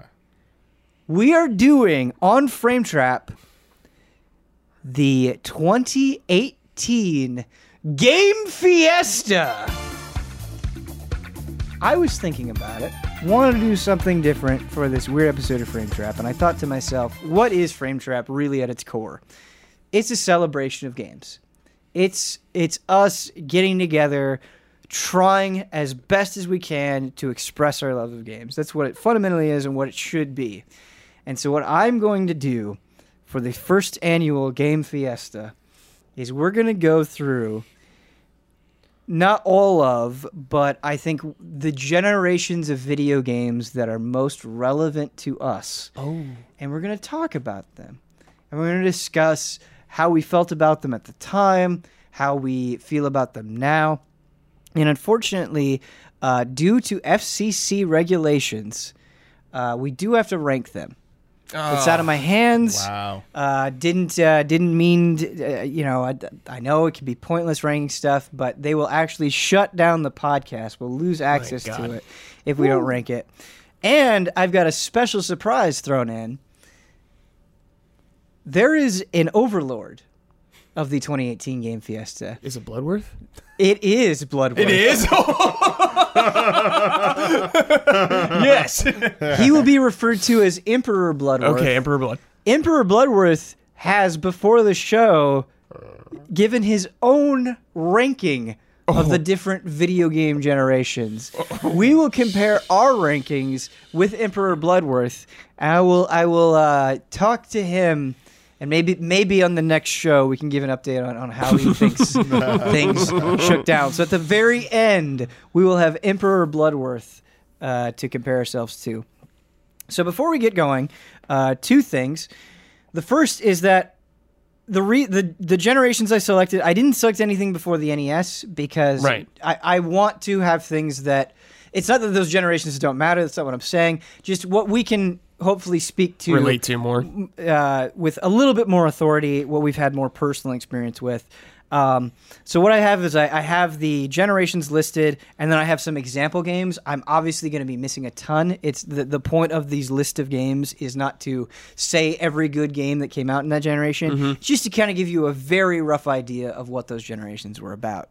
But before we get into it, the first annual Game Fiesta is brought to you by a wonderful selection of sponsors. Hmm. And we're going to talk about them right now. Our first sponsor is Greg, the Dark Knight Kettering. Thank you, Greg. Next, we have Zoteg, and I don't think you've heard this, Damiani. Might be relevant to you. Hi, allies. With the hype train for Final Fantasy XIV's Shadowbringers pulling out of the station, I wanted to send out an invite to any allies on the Mateus server or Greater Ether data center to join our free company or cross world link shell. If you're on Mateus, search me up at Sophia Braxish. The spelling will be on the screen. On weeknights around 7 Central Time, and we'll have a cross world private party finder with the password 2016. Whether you're just starting out in Eorzea or have been playing for years, let's get ready for Shadowbringers together. My uh my condolences to them Oh, because Thank you, Zoteg, for your sponsorship. no, I know I feel I, like that's great. Yeah. But unfortunately, they announced recently a major change in the game that's happening very soon. How soon? Uh, like in a like uh, a, it's either at the expansion launch or 4.5. They're doing a world restructuring. Uh, Mateus will no longer be a part of the Aether data center. It's being moved to a new crystal. Is it Aether, not Ether? My bad. Uh, everyone in game pronounces it Aether. Okay. I don't. I mean, Stick to the Ether, Whatever. Yeah. Uh, they spelled it wrong, so now everyone calls it like at her because they're like, oh, that was the real spelling all along. pretty Anyway, they're making a new data center for North America called Crystal. Okay. And uh, Mateus will be moving over to that one, Oh. along with uh, a server called Balmung, which is the most populated server. But they are known for RP, so oh. Crystal is now like going to be like the the RP data center. Wait, how hardcore do people RP in Final Fantasy 14? Well, um, um, on, on Balmung and Mateus, Mateus became the unofficial secondary one because Balmung got so crowded they closed it off. You couldn't Wow. even pay to transfer to it anymore for a while. Uh, but anyway, Balmung and Gilgamesh are the two biggest servers on Aether, okay. and they have a huge raiding scene. And a lot of like static raid groups are comprised of those, and they're splitting them up now. For a second, I thought you said rating, R A T I N G, Oh, and I was like, just a bunch yeah. of people getting together No, and rating stuff. rating. Um, yeah, so it's controversial. So that's why I'm in condolences. Like, Right. it's sadly gonna probably split up people because of this. Like, cross world, like Linkshell is an awesome thing. It only works on your data center, so Gotcha. they're gonna have to get. Yeah, it's gonna really mess with this. are they gonna do free transfers? They're gonna do a grace period, but like Okay. your house, you can't bring your house over. Oh, You're gonna lose your house. You're gonna lose your FC. You can't Sorry, like your guild. You can't bring your guild over with all its stats. You have to restart it. So I do hope, Zotic, that you have been able to find some people to play with, Totally. though, uh, in this time. But that's awesome. that change yeah, that's really Yeah, awesome. that- to that do that. warms my heart, that- man. that That's is- good vibes. That's fantastic, though. Our Thank next you. sponsor is JoJo's Denko. Nice. Thank you, JoJo's Denko. Still a great name. Yep. Another cool name. Oh, yes, cool, great. Thank you. Oh, yes, cool, great. After that, we've got Blue. And finally, for the regular sponsors, we've got Alex AI, SRPG enthusiast. So every time, every uh, frame trap, he's been coming up with a new strategy role playing game to suggest Damiani. Oh. And this will be his last entry. He says, Alex says, tons of SRPG goodness waiting awaiting us in 2019, but don't forget the classics. Which ones, you ask? Just rewatch the last 10 Frame Trap episodes for my recommendations. and finally, we have our mega sponsor, Jigarbov Productions. Hey everyone, this is my last month as mega sponsor for a while, so this will be my last game review. I very much enjoyed sharing my game thoughts with you, and huge thanks to Ben for allowing me to do that. It's been a pleasure, Jigarbov. So, without further, further ado, I'd like to talk about Super Smash Bros. Ultimate. You ready? I'm ready. It's great. And review. Nice. Man, thank you, sponsors. Yeah, thank you to all of our sponsors. guys. Appreciate your continued support, and I hope all y'all have Thanks, a great everybody. holiday Yeah. season. All right, uh, so we're going to talk about the different generations. Uh, we're going to start with I've I've n- labeled them with letters for some reason. Okay. Gen A. uh, I've in- it. again I didn't include all the systems for all the generations, but some some heavy hitters I feel like from this: the Nintendo Entertainment System and the Master System. Some games that I've included to kind of uh, light up your brain. Obviously, the Le- the Legend of Zelda, uh, Mario 1 through 3, Mega Man 2, Castlevania 1 and 3. Left out 2 there for a reason. Yep. Wonder Boy 3, Phantasy Star, Sonic the Hedgehog. That is Generation A. Generation B, we've got the Genesis, Super Nintendo, TurboGrafx 16. Some choice games. It was hard coming up with a concise list on some of these. Streets of Rage series, the Golden Axe series, Gunstar Heroes, Phantasy Star 2 through 4, Super Metroid, Chrono Trigger, Earthbound, Final Fantasy 4, 5, and 6.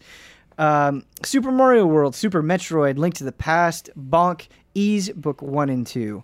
Final Fantasy 5 did not come out in North America Here. during this time, but still Super Famicom. Final Fantasy 5 did not come out in North America during this time, but it's still counted.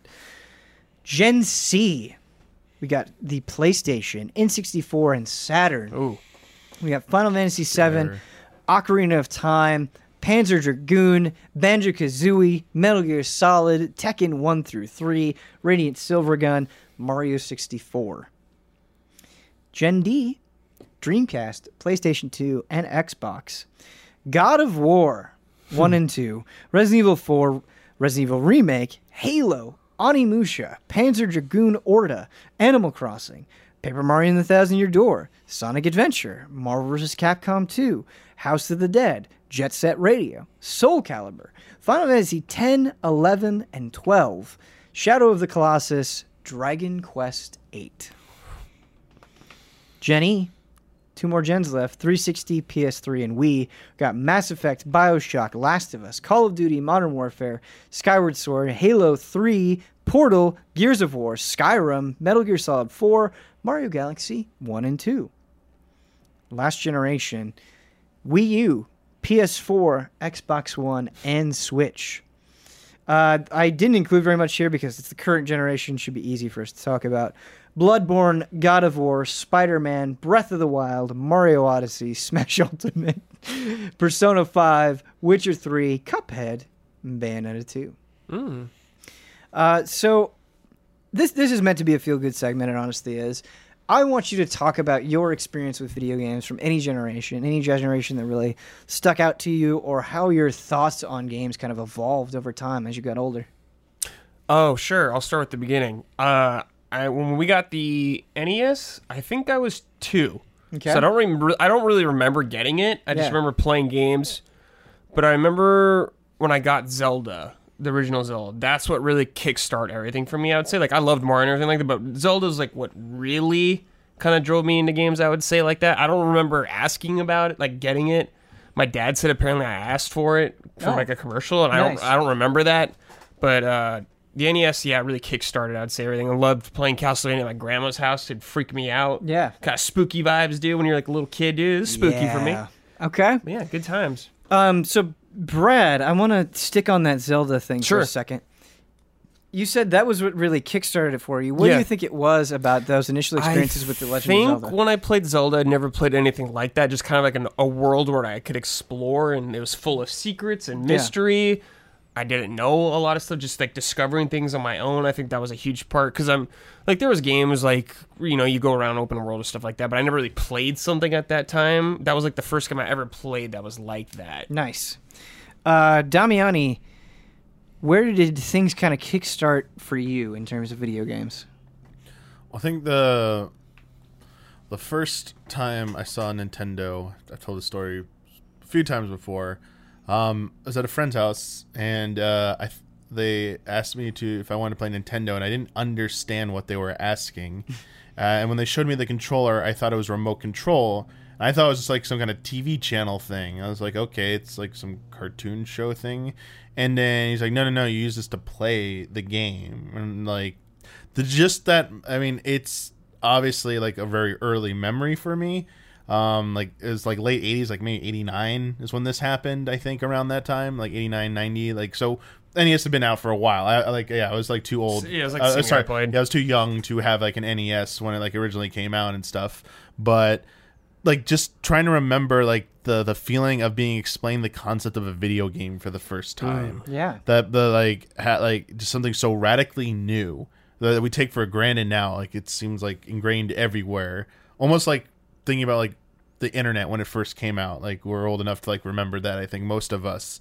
And it's kind of like the same thing. It was like this monumental revelation that oh this is this is cool. It's a new thing. It's like an awesome new thing. Like didn't know this exists. Such a wonderful early experience Yeah. that you don't get as much anymore like of that magnitude. It's really really hard to get as you get older. And uh, it was super mario brothers. And just like yeah, the concept of running and jumping and very simple and you know just a two button input with like uh, moving around very yeah uh, i just remember just i don't know how well i did how far i got just remember the this this sense of awe and wonder of being able to do this like something Yeah. like interactive like that and then when i finally got an nes later uh, the first game i got was uh, ghostbusters Which and, one? One or uh, two? the original one, first one. I've never played the the one that's really hard. No kid should ever have to try Yo, and play two that is hard game. as hell. I had it. They're, sucks. they're both pretty hard for like a like Yeah, you know they're young hard. But I got a lot of like I kept getting a lot of the the oddball games. I remember experiences like a Ikari Warriors came Oh. up and like you know this vertical like shoot like shooter with two soldiers going through like a jungle style. Then again the tanks and stuff and like the the the lettered weapons and stuff. My first introduction to that concept before even Contra. I was like this is yeah this is cool power ups and stuff like the notion of that. I mean, uh, Contra, like a lot of games I had to play at other people's houses too.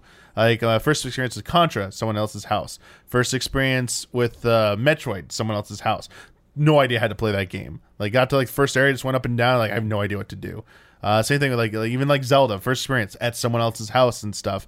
Getting to experience it with like friends and them like showing me how to play it and stuff, and like digging through manuals and and, and all that to like how do you play this and stuff. Like, that was important back then, and it was just but like for me just a lot of non first party uh these like strange third party titles that just kept coming into our possession and stuff and and playing through those like us several uh what was i'm trying to remember rolling thunder by a tengen game one of those weird cartridge looking ones. I had like that as well and i was just like these are so strange but just so enthralling. Um, the the first memory I have playing a game, I've, like you said, I mean, I've said this several times, was playing Mega Man Two on the NES, and you know, just again that sort of similar magical moment where it was like I can move a character on the screen. Um, things didn't really start picking up for me until I got a Sega Nomad, which played Really? Genesis games. Yeah. Um, and so the, the NES was like kind of my introduction, but it wasn't the first video game system I had on my own, so I couldn't spend a ton of time with it. It was just going to the babysitter's house and playing it, or going to a friend's house and playing it. Um, but with both kind of the 8 bit and the 16 bit era, uh, with the age that I was in, um, there's a feeling that I miss from that time that you can never get back. But it is just not having anything to go on other than your own intuition and excitement. Yep. Like because I had such a good experience with Mega Man, I just wanted everything Mega Man. I watched the cartoon and I loved it. When I got a Game Boy and found out there were Game Boy Mega Man games, I needed it. And just this feeling of you know, I didn't know what reviews were. I didn't have social media to go ask questions. Just kind of this mm. very pure drive to just sort of find the own your own things that you loved and kind of take ownership over that stuff. And I feel like you can't really do that these days. Uh, you know, other opinions are going to come in and flood you and you know, I, I you talk about these oddball games, Damiani, and now I feel like there's sort of this cult, not cult. What what would you call it? There's this sort of fondness for being like, oh man, I got this NES game from my grandmother and it was terrible. and like, it's sure it's not a good game, but you still Yeah. have this memory of it. There's still kind of this story built up around these games, and I feel like that doesn't happen in the same way anymore. Where like, if a game like that were to come out, uh, it would just be dismissed. You know, it would get like a 30 on Metacritic and people would forget about it. And that's kind of a shame. Uh, there's something kind of innocent and pure of being like, no, I'm going to play the Top Gun game because I really like that movie. you know, I, I admire that simplicity dude.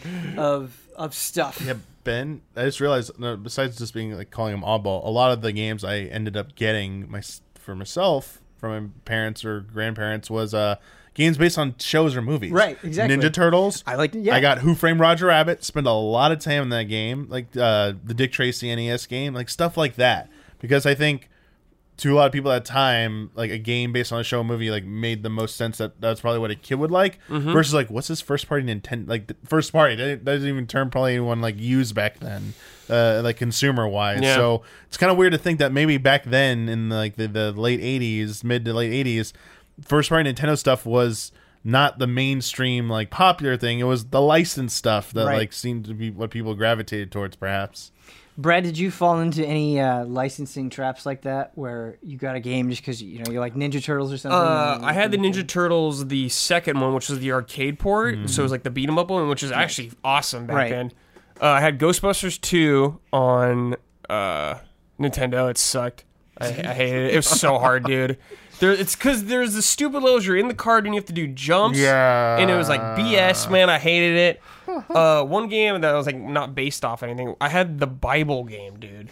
I had a Bible game I had Genesis. the Bible game. Like there Yes. an AVGN episode about this Bible game I had, and I Th- that's remember the it. Doom one, right?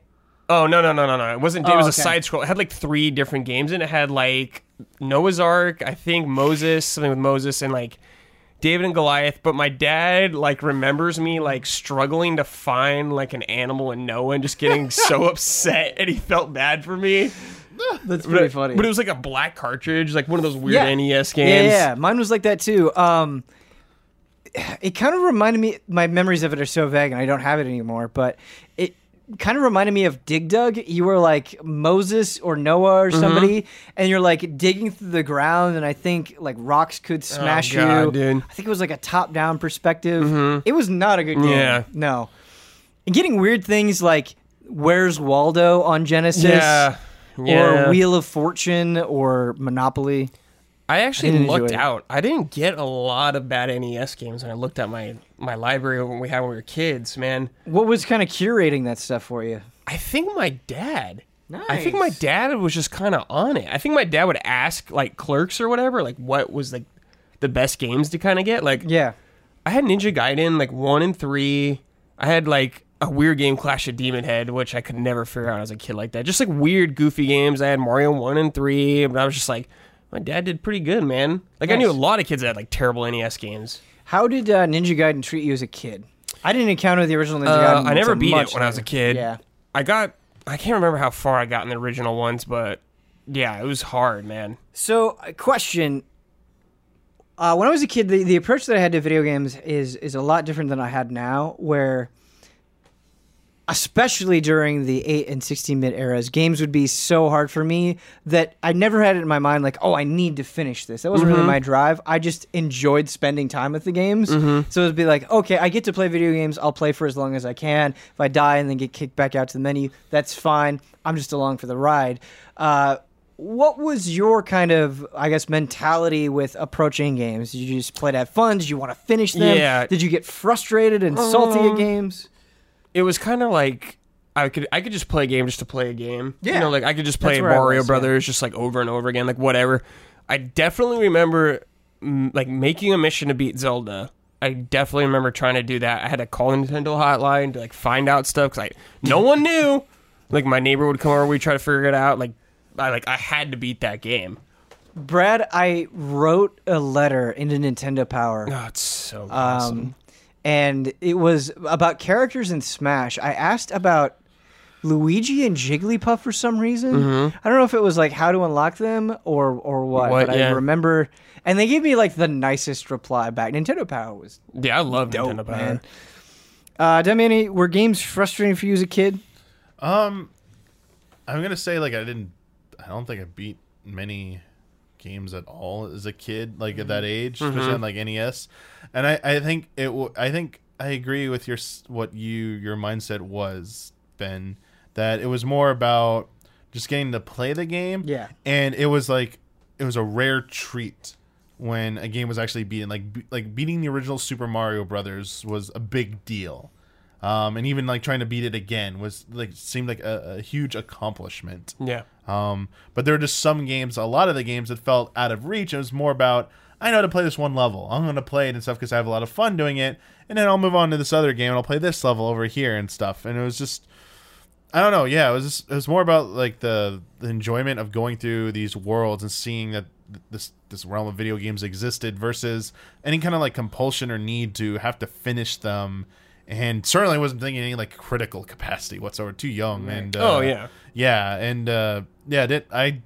I think later on though was when, especially we're still talking about NES games, is when I cared a little bit more about. Hey, I want to like finish this game. You know, The big one was like Zelda 2. That was like the unfor- like unforsaken. Did you finish Zelda 2 as a kid? No, so that's amazing. Originally, I played it like I could. The best I could do is beat the first dungeon. That was like a huge Yeah. deal for me. And even just reaching the second one was like the the holy grail of like I've gone so far in this game. But it's so mysterious and and like difficult. But when I got older as a teenager, um, and you know the advent of the like the the like internet had been around, and I discovered oh there's guides and stuff Yep. Definitely looked up like the maps and stuff and how to do it. I was like, I was like, I'm gonna sit down and use these guides, and I'm gonna beat Zelda 2. I've mm-hmm. never seen it ending. I haven't even seen halfway through this game. I want to like see how this goes. I remember like having those printouts and stuff, bring out the, the, the pages from the, the the online like I strategy guide, too. and My just like had so it in a folder the parents gave to me, and just I don't know how long it took, but I eventually did it, and it was like the coolest thing. Like I think nowadays there might be like sometimes at some point there might have been a stigma or even like a knock against using a guide on like your first time to Yeah. beat something. Yeah. Whereas back then it seemed like obvious, obvious thing to do. It felt good. And sometimes it felt like a necessity as well. That Yeah. the, the, it was almost how the game was meant to be played. In some instances, like you needed this companion thing to sh- like to to help you along, and it made it way more enjoyable. And yeah, I wouldn't like trade that. I was like, you know, I was still been lost in that game if I never had that. Um, there are some moments where I feel like you have them and you wish, and it's it's like kind of a a moment. It feels like for everybody, and for later generations, you wish you could kind of bring them back in time to show them. I imagine like seeing Star Wars in the theater during its initial release was probably an amazing moment. What was that moment for me was playing Mario 64 for the first time. that is a moment I will never forget because it wasn't like I knew Mario 64 was coming out and it was like, oh, hey, go here to play it. It was just being in a mall, you know, your mom is shopping and you go and you see this station. It was, I think it was Sears. They had an N64 set up and like going from I didn't know this existed to this is what video games are now. Like, just some of the most raw, like, that moment was more effective to me as a kid than any magic show that I saw. Like, controlling a character in a 3D space like that and seeing the environments and jumping through a painting, like, I feel bad. Like Mario 64 is still an incredible game. It still holds up. That game is sweet if you go and you play it now. But I really wish I could take people back in time and, and kind of have them sh- show them what what I felt and what I saw, and just seeing that sharp transition from 2D to 3D like that Yeah. um, was really magical.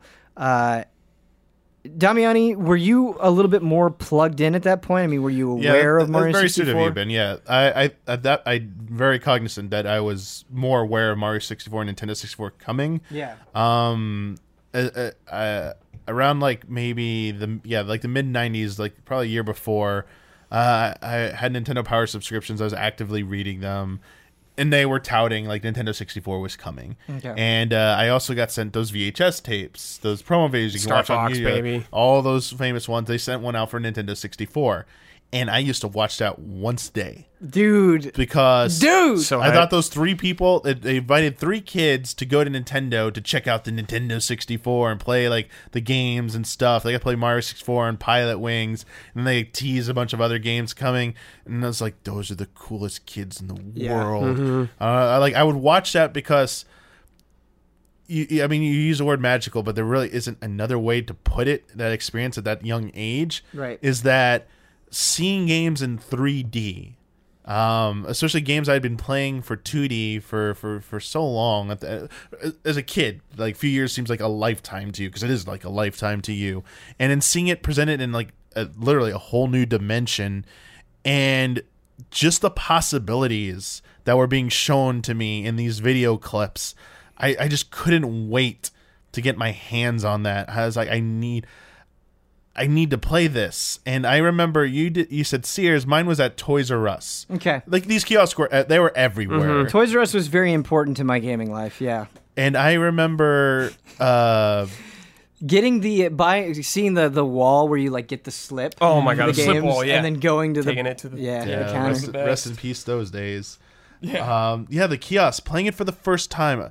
Things I remember just like just being dazzled by it, being holy crap, how do I walk in this like how do I walk straight in this game? Right. I spent like my first 30 minutes were just learning to move around in 3D. It was it was such an experience uh, and such a such a learning experience, but so wonderful to have. And I just remember very fondly playing through that game, all the different like worlds, the the painting worlds to go through, and it was like it was being like it was like being charmed by a spell essentially. Yeah. And as we've gotten further away from that time period and uh, as getting older, very few experiences have come like actually I, I would say since the N64 PlayStation era, nothing has replicated that potency of that feeling, but I've gotten like morsels of it as time has gone on from other games. So this is like to me this generation was the last time I felt like, you know, completely spellbound by games Sure. to this degree because I think it was a combination of age, you know, and you know, not you know, had not experienced so many things at that point, and it was like a first time that games were leaping from 2D to 3D, and it wasn't just Mario 64. I want to give shout outs to PlayStation and uh, uh King's Field, Kings uh, Yep. the- King's Field, Yeah. yeah. Uh, this going around like in first person through these 3D environments, it was so hard. You hard. in King's Field as a kid?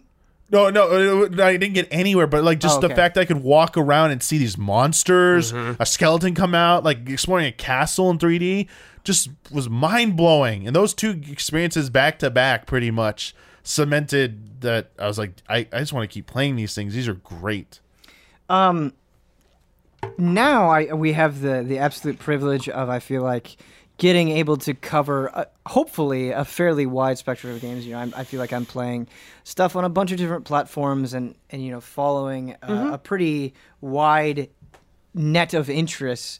Uh, was there ever a generation for you where you either took a break from games or your interests narrowed quite heavily or just life got in the way and you couldn't be as heavily invested in games? For me, I definitely think that was college, uh, where a, a lack of income and a desire to you know get to know people in the dorm room. I was playing a lot of very specific types of things. I was playing a lot of call of duty. I was playing team fortress 2 i was playing halo. I was playing street fighter. But that kind of came at the cost of other single player experiences Yeah. did that happen to you at all for you guys? No, I so um, as you know, me and Mike were friends like growing up since uh, first grade, pretty much kindergarten. So like even as stuff faded away, me and Mike were always like uh, friends, dropping out of games, stuff like that, doing other stuff. We still hung out with other people. Me and Mike were always the two kind of together, kind of communicating with each other about Nice. stuff. So like me and Mike would lend each other games all the time and stuff like that. So I would get to play stuff I would never have done. Like I, Mike showed me Katamari Damacy the first time, and I like never heard of it or anything like that. And that was a really awesome thing. And I would share games with Mike and stuff like that. So we'd go back and forth. So I mean, there was definitely systems I didn't have, so I missed out on some games, but I never felt like I missed out on a generation. Okay. Uh, Damiani, were you pretty much Nintendo growing up, or did you also have a PlayStation? Or did you did you get an Xbox right away? What was kind of that development for you? Um, growing up, the NES. Uh, I mean, NES. We pretty much got an NES like a year or two before Super Nintendo came out. Um, so for me, it was NES, Super NES, and N64 for me. Uh, my younger brother uh, got a Genesis, uh, and then a PlayStation. So he was always the the opposite, like the other console Yeah. essentially. So between us, we were able to play, uh, like the games we wanted and stuff. But you know, Genesis games, like my brother was during during the early times, my b- brother was very protective of the Genesis, and so he got a little annoyed if I ever tried to like play it. And I always wanted to like go play. I wanted, I wanted to play Sonic the Hedgehog. Um, he had the the the Formula One racer game, uh, Virtual Race. No, it was a Virtual Racer or the 3D model racer on uh, yeah. on Genesis. That one I like wanted to always try out and stuff because I was like it just was a 3D game and it looked awesome. And he had one other game I forget now that was on there, and I always wanted to like try him out. And he was very protective, but once he got a, a PlayStation, um, that was like uh, my window into like that as well.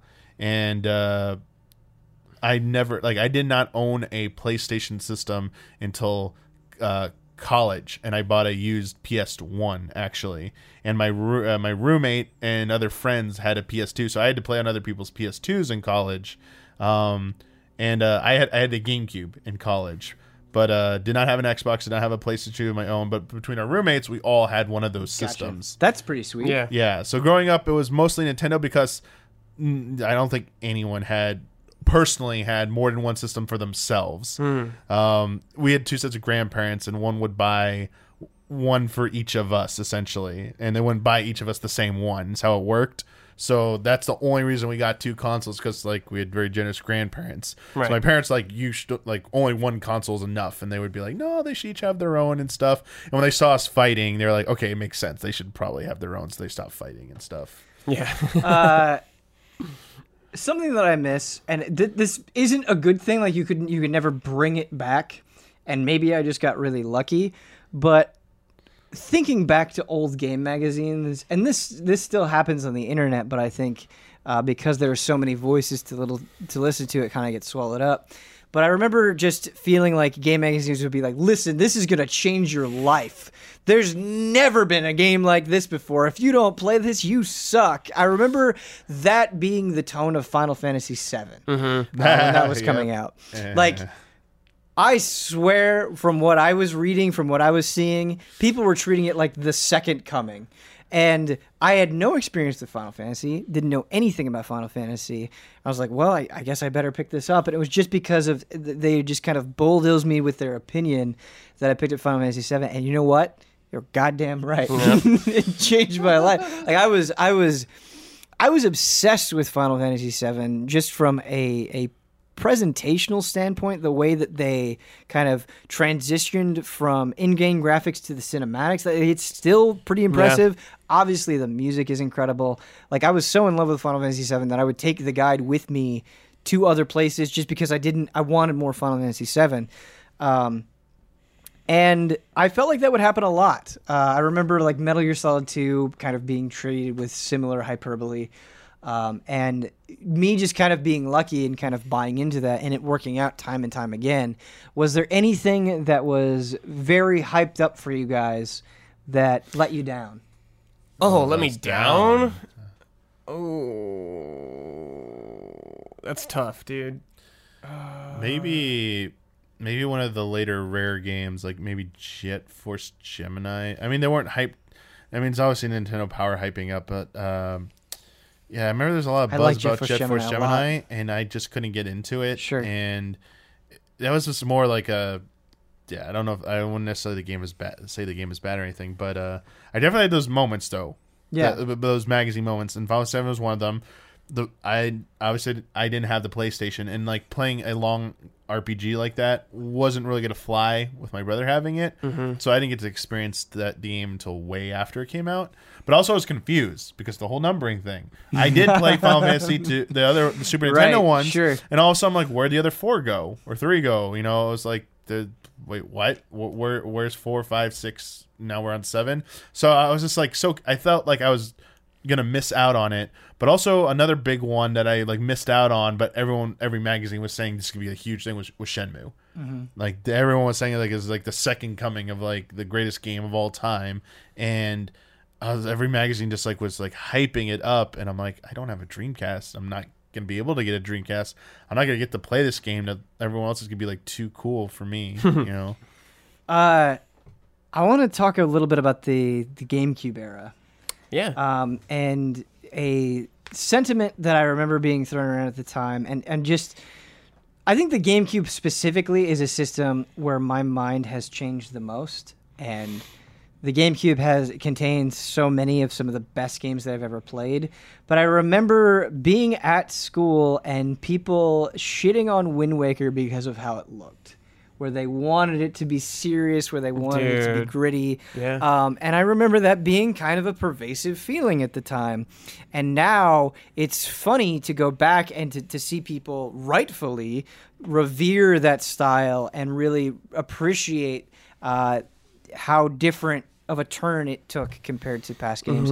I remember uh, Animal Crossing also being heavily ridiculed because it's like, what do you even do? This isn't a real game. This is lame. Uh, that kind of uh, sensation about games, and so it's interesting uh, where a lot of those things now just have this respect that I just personally wasn't seeing uh, at the time. Uh, I remember when Wind Waker was coming out, and I was super hyped for it. Ben, I remember being at like a family reunion in Utah or something, and just at a game store, and like there was Wind Waker boxes on the top shelf because the game wasn't out yet or something like that. I just remember looking at the back and being so hyped to play this game. Yeah.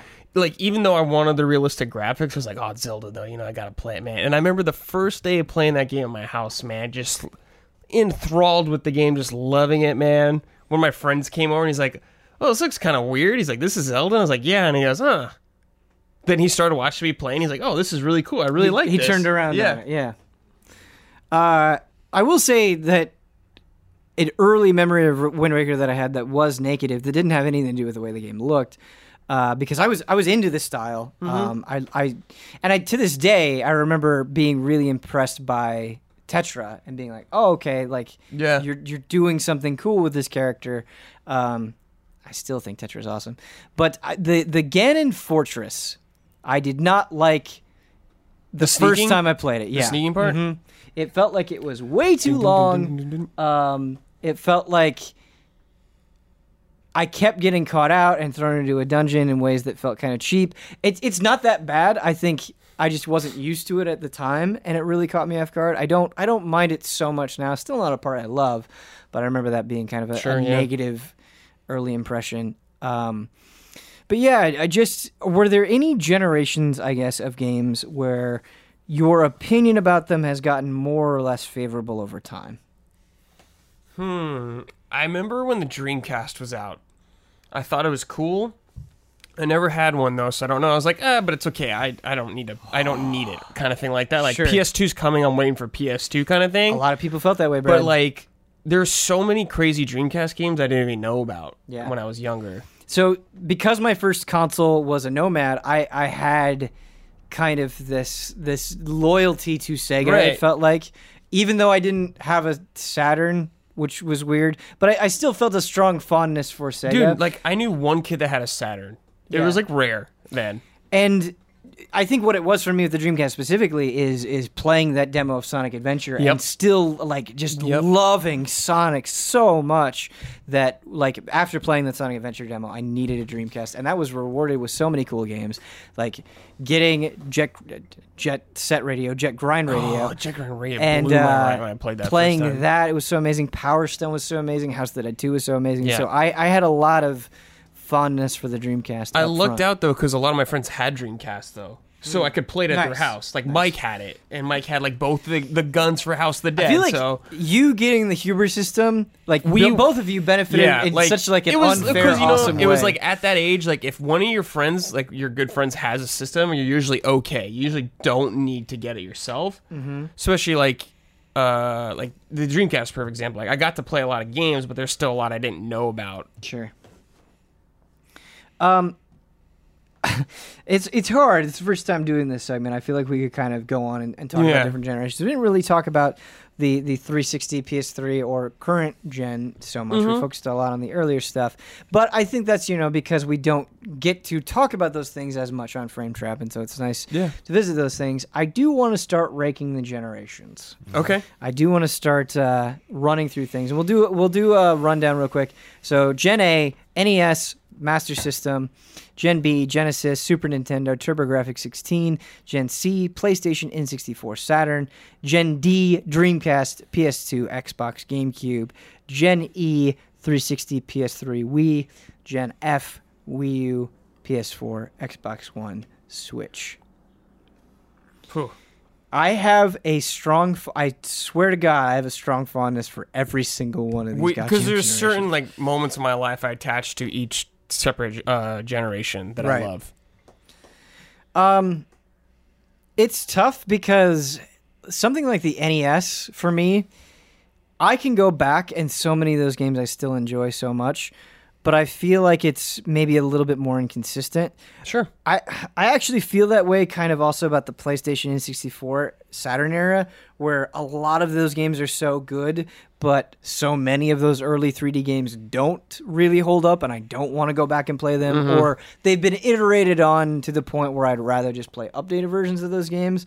And so when I'm looking at it to me it's kind of like Gen A NES Master System and Gen C PlayStation N64 Saturn are kind of maybe at the bottom for me. I'm not sure. What do you guys think? I don't know, man. Are like, are we counting like you could play old games on newer systems or stuff like that, or just the games associated with that system? Like, No, I mean, I, I kind of, when I'm talking about, regardless of whether or not you're playing them on like virtual console or mm-hmm. however you're playing them, I'm still counting that as part of the older generation. Okay. Like, I don't think you can make an argument because we're focusing on the games, I guess. Is okay, uh, I'll rank it by like me in that moment when I was playing them, kind of thing, like that. I Yeah. guess that's fine. one of like the top things for me is just N64 because of like how many friends I have. We all play local games, I see. like playing GoldenEye. Yeah. like one of the greatest things. Playing Smash Brothers, one of the greatest things. Um, like playing Ocarina of Time, life changing. Super Mario 64, life changing, thing like that. Like for sh- sure, there's definitely weak games in there, but I'm just thinking about my time in life playing those types of games. That's a good point, Brad. I guess I was thinking about it from the perspective of now, but, But yeah, I think some you, of the I best think you could do that though too. Right. Like I think it, they're both valid. I'm just like I don't know if I'm ranking necessarily the best way, but I'm just ranking how where I was in time at that point. Absolutely. I think just for me and ranking this stuff, I feel like we got to either start at the top or we got to start at the sure, bottom. absolutely. Um, any strong opinions, Damiani? Um, I, I do feel that Gen A, uh, the category, uh, yeah, like they're definitely standout games, but even recently going back to like the, the NES channel on the Switch, just seeing how many games that no matter what you do, even if you were like around to play them back in the day, just trying to play them again in 2018 just shows that we've come a long way and it's really hard to go back and play a lot of those games. Some have definitely aged pretty well, but a lot have not. Yes. And I understand it's a generation that it's like credited for like revitalizing and bringing back video games from the brink, and that that's important and everything. But in terms of like ranking, like in terms of the greatest, I, I, I have to put it actually pretty like low as well. Sure. Um, like towards the bottom. I'd put it towards the bottom. Okay. And uh, I'm, I I think I like when I think about what I want to play more. I'd rather play PS1 N64, Saturn era games over NES uh, Master System games. Yeah. any day of the week. So I would definitely put Gen uh, C above A. Like that, that's what I'm leaning towards. So they'd both be kind of low, and I'd put C above A. If Okay. we're talking about like the bottom stuff. I I just have to agree with all of that. And so I will position that we have the NES Master System era at the bottom. Okay. For that reason. Okay. Can we all agree on Yeah, that? yeah, that's fine. Okay. So NES Master System at the very bottom. Uh it's tough, man, because the PlayStation N64 era- era have some of my favorite games st- still to this day. Metal Gear Solid 1 is still my favorite game. I still think it holds up. I still think it's very playable. Um, and the PS1 era has kind of some of the most important RPGs to me ever, and I don't think those age as poorly because they aren't so reliant on control Right. in a lot of ways. It's more about the characters and the storytelling and the the battle systems uh, and how those are presented. So I don't know. Uh, what do we think about the 360 PS3 Wii era? I mean, I of all like of every generation, ha- well, the problem I'm having is the most recent generation. Like, I don't want to give it that high.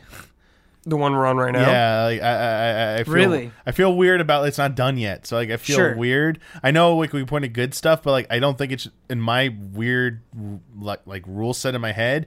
Um, like I'm not a, like it's my mind saying don't let it go anywhere higher than mid tier, like of the ranking. Damiani, I'm with you to a degree.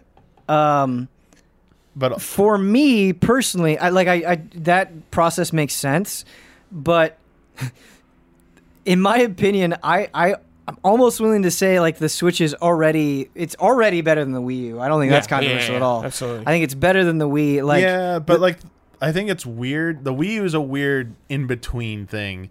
Like you'll hear hear people who get like our categorization of these gens. Yeah. they're gonna be people who are angry that we're putting Wii U in with. I mean, it's the- hard to. I know that's what it is, but Yeah. people are gonna be like, no, you should be judging Wii 360, PS3, and Wii U is its own weird like thing. It- it I'm sorry, I'm not going to give Wii U its own generation. I know. it's not going to happen. I know that's, that's the thing. It, it is yeah. It's it's generally put in the. It's generally grouped in with uh, PS4, Yeah. Xbox One, Sure. and Switch. You know that that's how it is and stuff.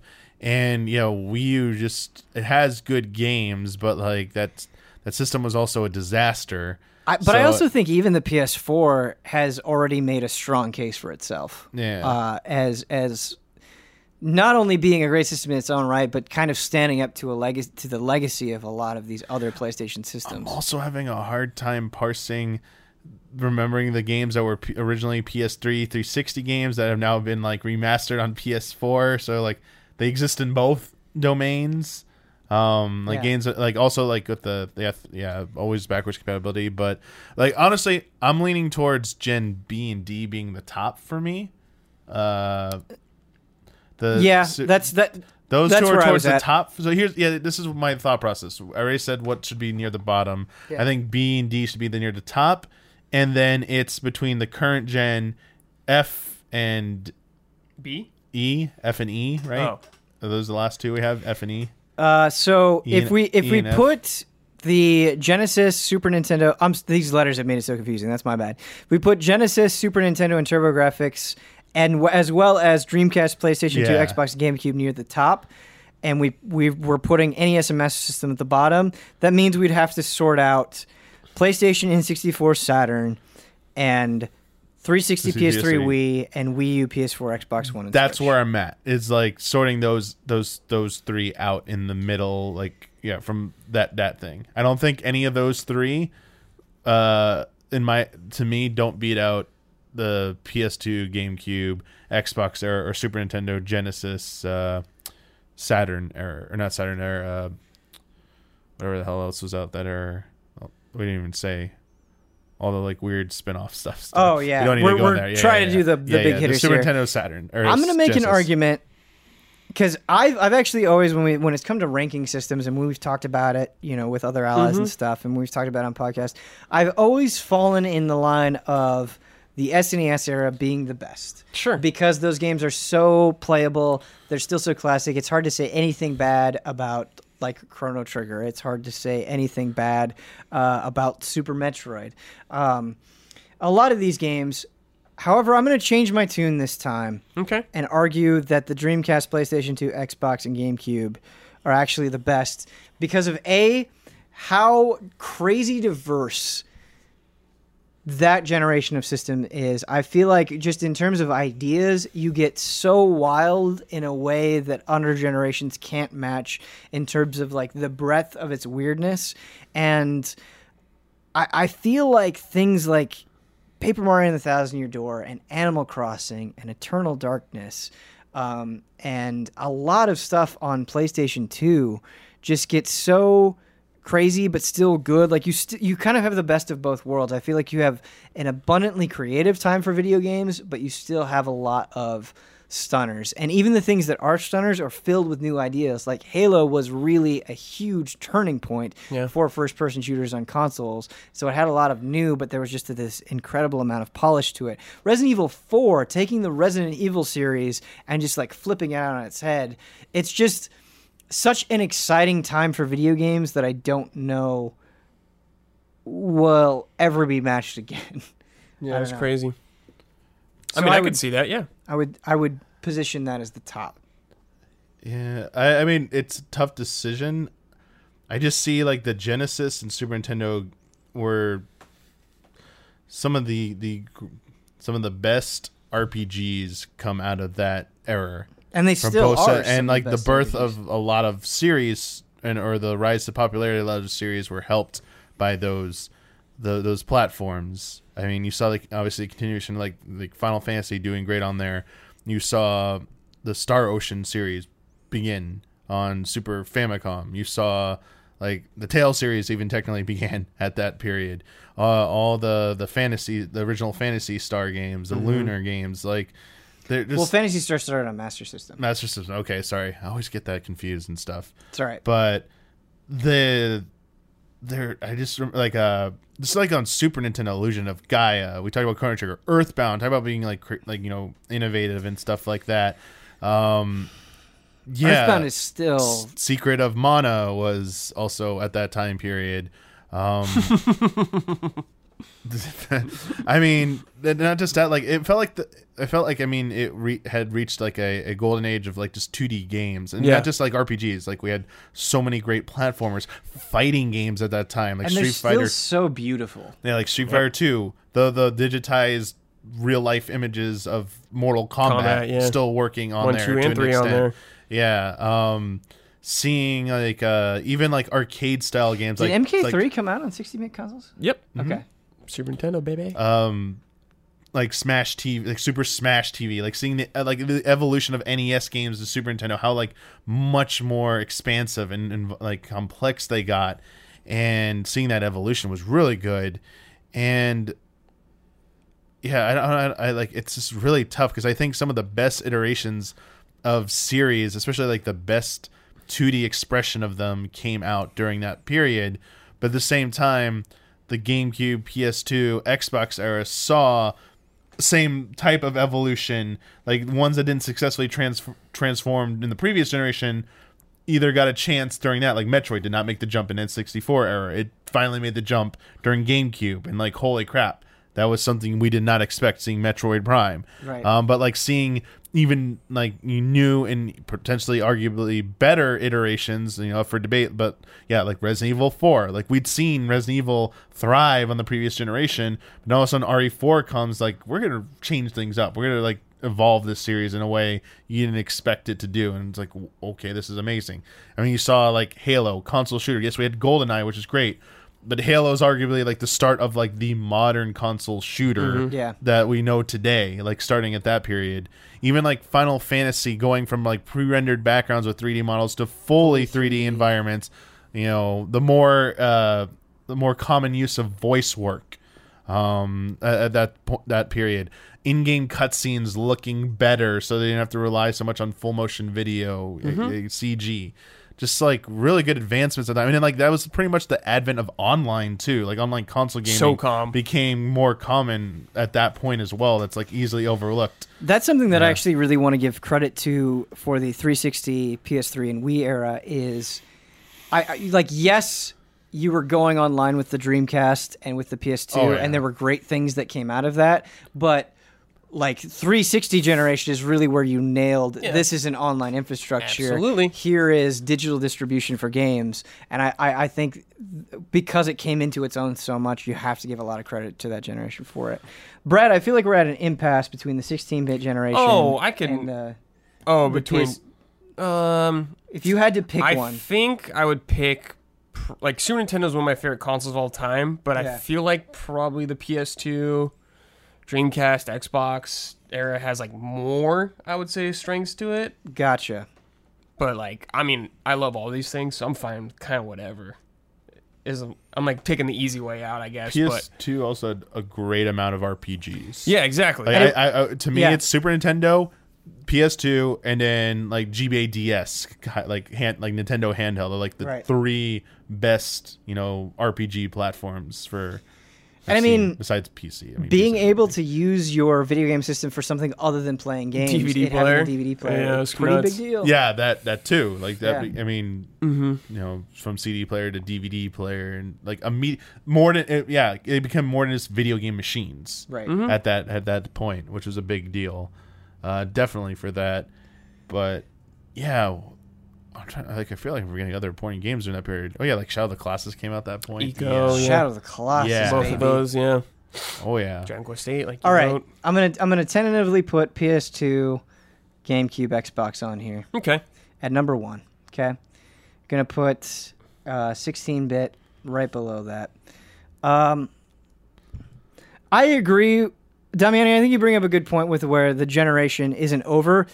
Um, I feel like right now I might look upon the PS4, Xbox One, Switch era more fondly than the 360, PS3, Wii era, but I think kind of in line with your argument, I'd be willing to put the 360 PS3 Wii era above it and let this play out, and so we can get kind of more of a because it's interesting. Like I, I think about games like Portal and Bioshock and Mass Effect very, very, very fondly, and I think those games did so many amazing things. And Portal, I think, still absolutely holds up. But like Mass Effect and Bioshock have taken a little bit of a hit, not because they're not amazing games or they weren't amazing at the time. I just don't think they've they've held up maybe quite as well as I expected Sure. them to. Um, like Bioshock is still cool, but it, it can't. It didn't. Gra- it doesn't grab me the same way that it did when I first played it. Whereas like some of these other games, um, especially like the Super Nintendo games, I could still go and, and feel that magic. Yeah. I also would argue against the current generation. I would argue like Xbox One hasn't done enough to to match up to the its previous iterations. Sure. Especially when compared to 360, it's yeah, it's not even close. Um, I know there were great games on Wii U, but uh, the, the the selection was really harsh. I, so you're looking at Switch and PS4, and if you if you want to lump in PC stuff, but like looking back at like the PS3, 360, Wii generation, we've named several Wii games, right? Like the Galaxy games. You know, we, we mentioned. Uh, uh, I mean, the stuff that's on there, but like with PS3, um, like the Uncharted series starting Yep. there. You had, um, I mean, it was multi-platform, but like you know, you had Devil May Cry Four come out at that point. You had um, Metal Gear Solid Four come out that generation. You also had um, like favorites of mine, like Valkyria Chronicles started on PS3. Ni no Kuni was on PS3. um, you have a lot of really good games that came out for PS3 and, and a lot of great multi uh, multi-platform games coming out on 360 and we had really good exclusives um, not the missed out on a lot of third party support obviously but it's first party offerings like you know Mario Kart uh, Mario Kart Wii was like fun on that as well Brawl you know came out was like exciting for that. You had Twilight Princess and Skyward Sword come out on that system. Um, yeah, it had a lot of good entries, but I think people overlook how much stuff actually came out on PS3 and what that system like uh, God of War 3. Like people like loved that game when it came out. It was like the scale and that Demon's Souls and Dark Demon's Souls, Souls and dude. Dark Souls. Yep.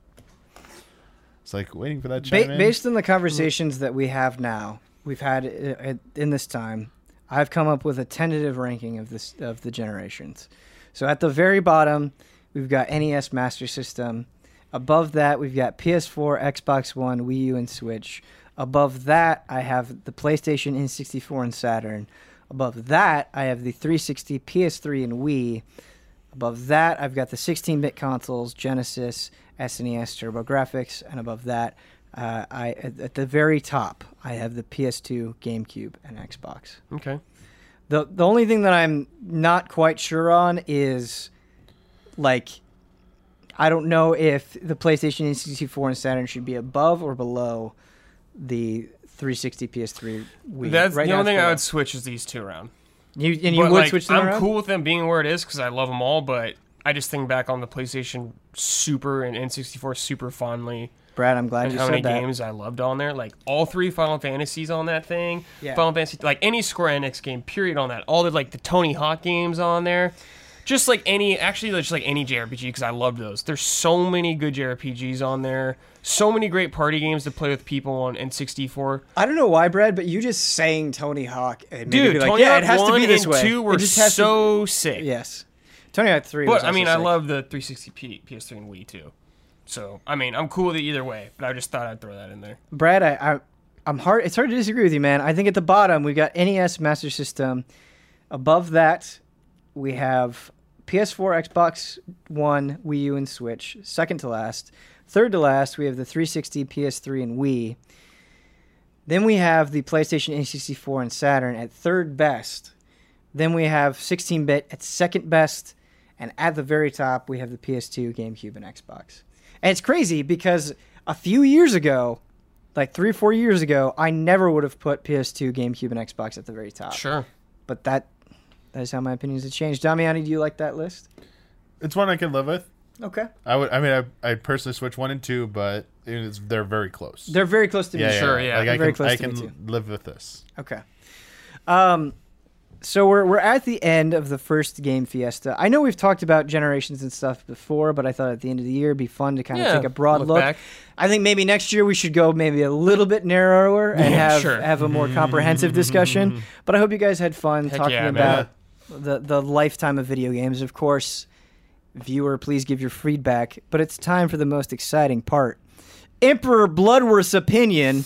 He actually gave me two different rankings. Wait, what? Wow. So he He's like emperor. no, he he ranked them and he was like, no wait, I gotta Dude, wow. I gotta change them. That's a lot of text. Yeah, it is. It's a lot of text. Okay.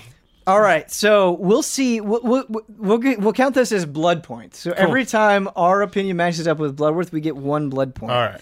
So in last place, he agrees with us that uh, Gen A, the NES and Master System, are at the bottom. Blood point. Give us We a get blood a, point. We get a blood point, Excellent. baby. Yeah. Next, guess what? We get another blood Yeah! point. The PS4, Xbox One, Wii U, and Switch. He has uh, in second to last place.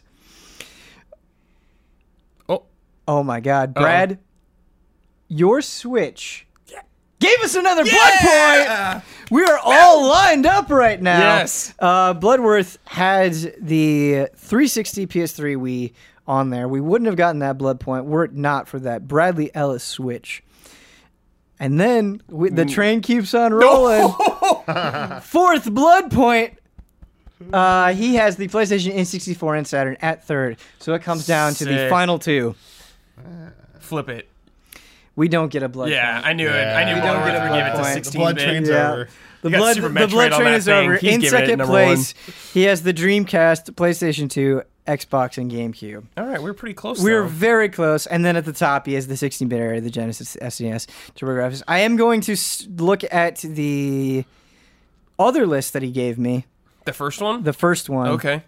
and see how it is different. It looks extremely sim- similar. What did he Maybe switch? switch one around. Oh, uh, in this one, he had flipped the 360, PS3, and Wii. So he had 360, PS3, and Wii in the second to last, Mm-hmm. but he switched that for the current generation. So Gotcha. second to last Gotcha. matches up with ours. But otherwise, it looks exactly the same. Cool. In both, he had the 16 bit being in the number one spot. Still, I think for the first ever Game Fiesta getting four blood points, you're going to have a good Christmas. It's a blood That's a fiesta, good now, one. baby. Yeah. Uh, we'll have to see. Maybe maybe I, I can talk to Bloodworth and we can uh, do something with those blood Yeah, I'm points. into Not this. sure. Not sure. Uh, but we are going to move in to the final segment of the show. Still want to get your feedback. Uh, still want to do viewer questions. We're going to do some emails. Our first email, as soon as I pull it up, will come in. Oh my God, iPad. What an awkward transition iPad, baby. iPad. It's slow. I asked for a new iPad, so maybe it will get a little bit faster. This this iPad is like five or six years old, I Mm. think. It's very old. And I'm logged into the wrong email account. So now you Cool. have to watch me awkwardly switch into the right email account. How many Gmail accounts do you guys have? Two. I think I have like six. Whoa. Yeah. Jeez. Because like when I was freelancing, I was like, "Oh, oh okay. Oh. I need a more professional email." Gotcha. And th- yeah, and then I've got different accounts for different shows that I run, and so all that stuff. Absolutely, yeah. All right. Our first email comes in from Brandon. He says, "Hello, everyone. While doing some aimless channel surfing, the spot, the TV spot for Fallout 76 played, and after all the backlash Bethesda has been receiving for the game, both now, uh, formerly Battlecry Studios and Bethesda themselves, uh, I was wondering if it was a good move to continue mo- continue promoting the game that, as of this time of writing, is still in an unacceptable state. So, how long should a game continue to be advertised if it is being received so poorly? And conversely, how long should it keep going if it's a critical success like Red Dead Redemption 2, Spider Man, and God of War? Have a happy holidays, New Year's, and as always, thanks for taking my question. So they were said channel surfing, so they saw it on television. Yeah. I mean, one thing to consider is that um, like ad buys are for a set period of time. Right. Um, and unless there is some kind of like violation or mandate by like if you're here in the U.S. like FCC says something, that FCC again, Ben, it's back. it's back. it's back. Um, yeah, We rank y- stuff, Yeah, though, so usually fine. once the, the the contract's inked and everything, it's happening. Like that, those ads are running and stuff. I mean, they got to show something, so they probably paid for a month of advertising on a channel and stuff at certain slots, and the, the, they paid their money. So it's like they could pull them, but the company's going to sell the space to another person. You're just wasting your money. I mean. There's not. I guess there's there's not much you can do about it at that point once you like bought all that. So Sure. it, yeah, that, that might be out of their control for those. But in that Fallout 76 position, I'd probably cease, wouldn't renew any kind of marketing for that game at the current point until things are figured out and resolved. Just because you're just drawing more attention to like a bad situation. I a big reason I pulled this email is because I had kind of an informative experience around the time that Fallout 4 came out.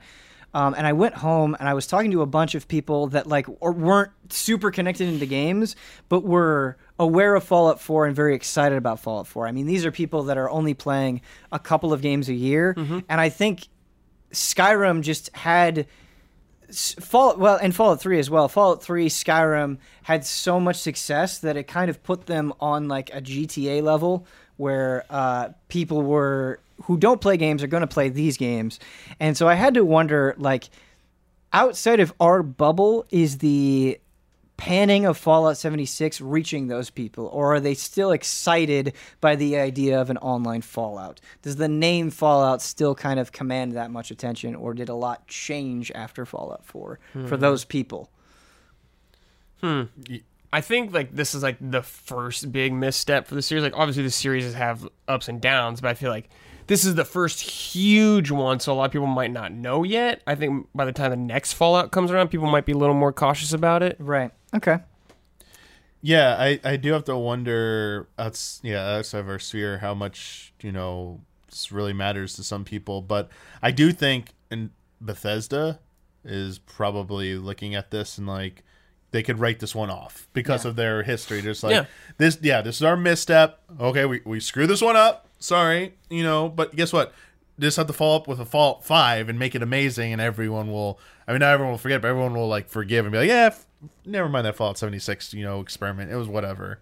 I wonder if there's any chance of Bethesda doing a New Vegas sort of situation where it's like, listen, we're we're focused on Starfield and Elder Scrolls Six, hmm. but let's kind of shepherd another studio and work on a new, maybe single player Fallout game as maybe not a make good, but to kind of not have it be like Like ten years until we get the The, next the, Fallout sting game. of Fallout Right. 76 being the last thing for a long time. Yeah, Right. that'd be bad. I mean, I could see that they've done it before. They just Yeah. gotta find the right studio. Like they could maybe like, what if the the team that does like Doom just makes the next Fallout for some reason? Like I want you to keep making Doom, but I'm just saying like, what if a studio like that took over? Sure, sure, sure, sure. Or like Arkane, you know, who did um, I would love to see like the Dishonored games. Like they'll That. do the next Fallout or something. Yeah, yeah, yeah, yeah. That would be very cool. I think Arkane in particular would be a. I think they'd be pick. awesome at it. All right. Uh, next email comes in from Jared. Uh, happy holidays, Benefit Allies. I'm not sure if this episode will sneak in before or after the holidays, but I want to ask you about your favorite Christmas gaming memories. Uh, if you are have been following us since the game trailers days, you know that we did a list talking about this. But Yeah. still, very good question. Whether it's the moment of pure joy when my siblings and I got our N64 and Mario 64, or the year of Pokemon for me in 1999 when I got Pokemon Yellow, or even my shock of getting a GameCube instead of a PS2 one year. I've had quite a few memorable video game moments over the years. I loved my GameCube, by the way. Uh, so, what are your favorite and most memorable holiday video game moments? What is your favorite game to play over the holidays? I always seem to find a way to get back into Halo with my little brother around the holidays, even though I rarely play it anymore. favorite game gift I ever got was my Super Nintendo with A Link to the Past in it. That was like the god tier gift. Like, I don't think it'll ever be top for me. Uh, Damiani, how about you? Yeah, I, I mean, I only have one because actually I've, I only got a a game system once on on for holidays, and it was Super Nintendo as well. But Nice. the launch one. The, yeah, I got the- mine later. Came with like yeah, Super Mario World, and I got like one other, two other games. Pilotwings? F Zero and Pilotwings. I want to say I got, and my Cool. brother got a. My, they bought a tennis game, Super Tennis. Oh, okay. We played that as well. I mean, Yeah, we played I mean, the heck out of all yeah. those games. You take what you can get, man. Yeah. Oh yeah, You we play played- what you had. We played that Super Tennis. Yeah. a lot of it. Yeah, it was, it was fun stuff. Uh, I, t- I told this story in the video, but uh, it's still true. The best Christmas present I ever got and will ever get was the PlayStation 2. Not just because it was a PlayStation 2, but because at the launch of the PS2, the news stories, like the the sensation was, you can't get this system. It'll be sold out everywhere. The Wii was the same sort of thing, where it was just impossible to get your hands on a PlayStation 2, or at least that's what my parents told me and what I was reading and what my friends were telling me. And so I believed it. And so going into that Christmas, it was like, this is the only thing I want. Um, but I understand if they can't get it. That's a, that's a totally reasonable thing.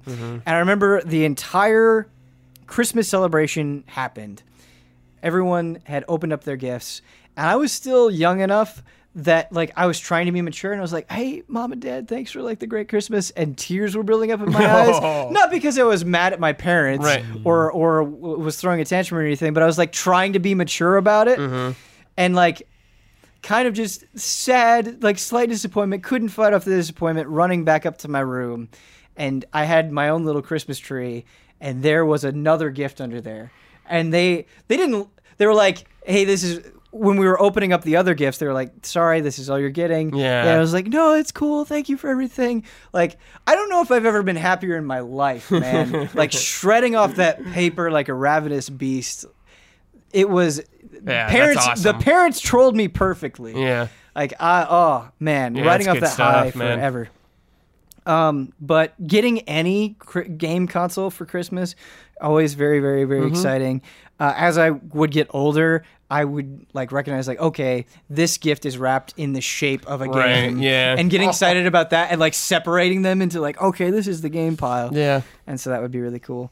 Um, but also, I think another big gaming memory for me, and maybe this is true for you guys, is um, getting a game and playing it with people that you don't get to see very often. So like cousins and stuff. That would always be really hype for me. Is like, oh man, you know, I only get to see you guys once or twice a year. It's cool that we get to share, Mm-hmm. you know, any games at all together, or showing you this stuff, or you showing an interest in it. So I always appreciated that too. Awesome. Our very last email, as we look ahead, early 2019 predictions. This comes in from, uh, I might pronounce this wrong. I believe it is uh, Hugo. Hugo. Yes, I hope I pronounced that right. If I don't, let me know. Hello, allies. The year is almost over, and I feel like this time we already have more AAA games with set release dates for next year than previous industry standards. Shoutouts to Shenmue 3, August 27th, 2019. Hmm. With that, I would like to suggest a prediction round for what you expect for the games that we know are coming, or even new announcements for 2019's first quarter. Uh, Hugo predicts, I predict people complaining about Kingdom Hearts 3 only having a 60 to 70 hour campaign. Uh, he also predicts that Sekiro being the best selling From Software game, bringing new players to the Souls like genre because of its less. Its less dark tone and aesthetic. Oh, it's dark. Don't worry.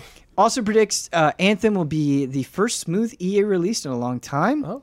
Uh, that Days Gone will be actually good, and that Metro Exodus will have a day one patch 1.5 times bigger than the actual game.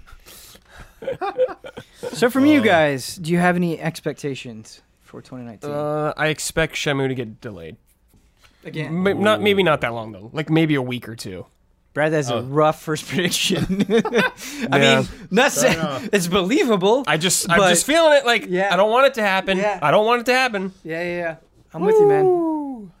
Yeah, that's a doozy.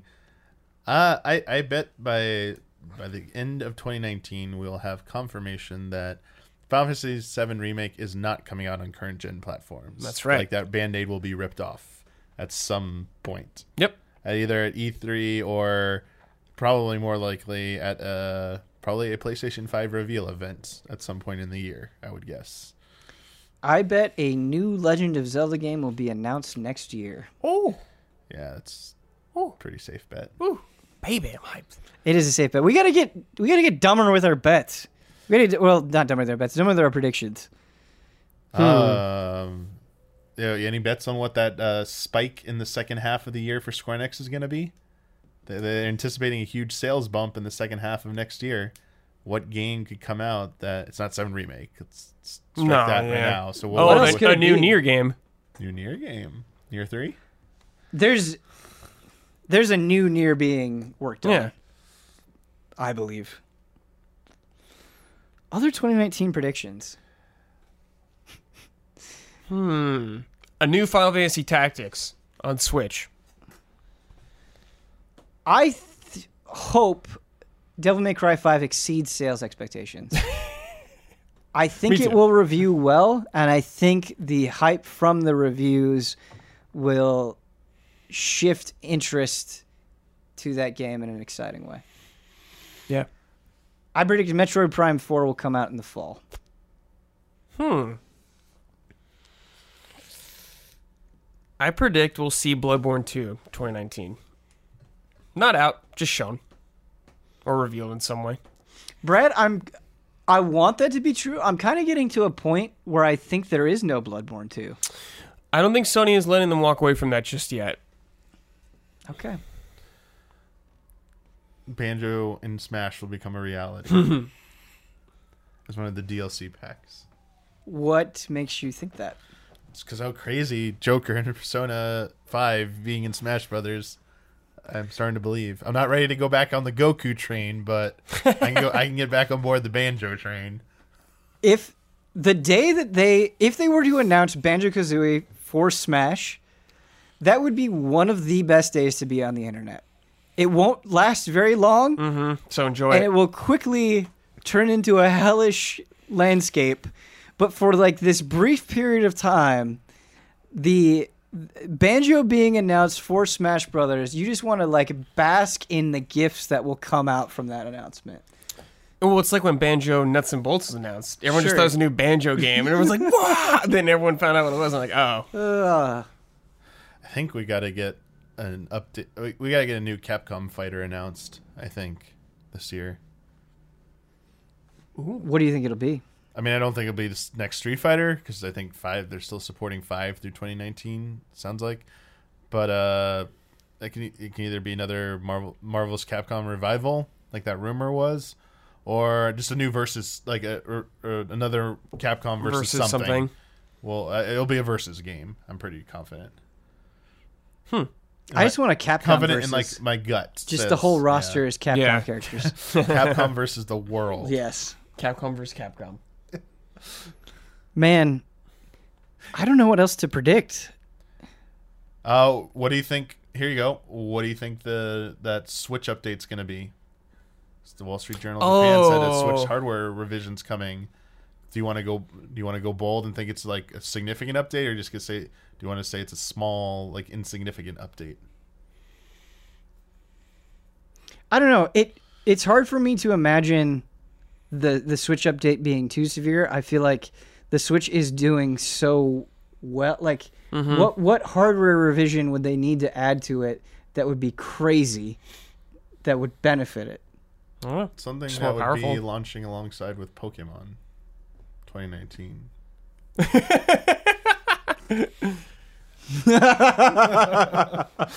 like use this version of the Switch to make your Pokemon real. I mean, what functionality does Switch not have that it could technically use? Does, I'm not. I don't like. I don't think it's gonna be. a I don't think it's gonna be a power update. yeah. But think of. I don't know. Maybe there's something it's more capable of doing that the current one isn't. Well, you got any ideas? I. Uh, I mean. I. I mean, no. I mean, my. sorry. I mean, my, my, my. The cloud idea is like not dependent on the hardware. I think it's all like uh, you know back end server stuff. Like start supporting streaming of any game, so like any game could come. Oh. But like, I don't think that needs a, a, a revision of the system, right. Um, at all. I could be mistaken on that. But I'm thinking of like you know something that a phone can do that Switch can't do. That like is a Pokemon Go takes advantage of, or something that you know Switch doesn't. You know, something like that could be you know something as simple as that. and then you know obviously they're gonna update the chip so they can do people can't do the exploit on the Switch. Yep. Like that's the most obvious one. Yep. But I, I have to believe it's gonna be more than that. It can't be something stupid, just like that. Like It can be. I mean they've yeah, it's like yeah, we're updating the, we're once again updating the chip to prevent any exploits, and that's it, everyone. And it's gonna be a slim redesign. Like it's very small. Oh, that was the thing. An all uh, no physical uh, cartridge version, all digital. I pretty much already buy Switch games digitally. If they can make it smaller and maybe a new Yeah. new revision for like the Joy Cons. I hope they the new revision like just improves the Wi-Fi in general because the the Wi-Fi in the Switch is bizarre where like it is the only handheld or system that I have where I take it into the next room and the Wi-Fi signal suddenly gets terrible. Oh, like the range shoot. on that thing is not good for me. I don't know if that's just a me thing or what, but I feel like Bloodworth has entered, echoed the sentiment, so I feel a little bit more confident in that. Oh, okay. Yeah, I don't know. I yeah, I haven't paid too much attention to that. Maybe that's one thing. Yeah. I make this prediction every year. I'm going to keep making it until it's true. Mother 3 will be officially released in Right. North America by Nintendo in You know 2019. I'll, I'll jump on the dream train with you, Ben. yeah. Revengeance 2 Vengeance 2. being announced this year. Revengeance 2. Every year. Oh, Every year. funny, Revengeance dude. 2. Do we think we'll see Final Fantasy There are 16? people who don't like Metal Gear Rising. That's okay. No, it's not. It's okay. No, it's I mean, of course it's okay. But, I just don't but understand. They can't, they can't dislike the music. I don't tolerate that. Yeah, if you don't, if you dislike the music, we have problems. But uh, Brad, when I would uh, carpool to work with Damiani, Oh, he, he would play Rules of Nature I bet. in the car. I feel like It was he's great. it with me in the car. I That's like. probably true. you don't know Damiani unless Yeah. you've been in a car with him and he's Yeah. been playing Rules of Nature. You know, guys, I got to be honest. I feel like we gave some pretty lame 2019 predictions. yeah, But we're saving them for the official 2019 prediction. What? throwing Brad under the bus. I said Bloodborne 2, and you're like, oh, that's crazy. And I said Shenmue getting delayed. You're like, I don't know about that. Switch, the Switch update will be stronger hardware, just like from the 3DS to the new 3DS. Okay. Yeah. I hope they call it the Switch X. Me too. All right. The switcher. Switch GT. That's what I want. This was a different episode of Frame Trap. Uh, thank you so much, Bradley Ellis and Michael Damiani, for joining me. I hope you guys enjoyed it. It's weird knowing that this won't go up for uh, weeks. But yeah, if you're seeing this, it's probably Christmas Eve or very close to Christmas Eve. I hope you are with family and friends. I hope you're having a good time. I hope you're playing some good ass games. And we will see you with Frame Trap, always looking to improve it, and we'll hopefully make some big improvements in 2019. Uh, if you want to send an email, please email askeasyallies at gmail.com. Thank you, as always, so much for your continued support. It means a lot to me that you guys keep watching Frame Trap, that you keep getting excited about it, that you still, you know, want to get involved with it, and I appreciate that so so much. We will see you in the new year. Love you guys. Peace out.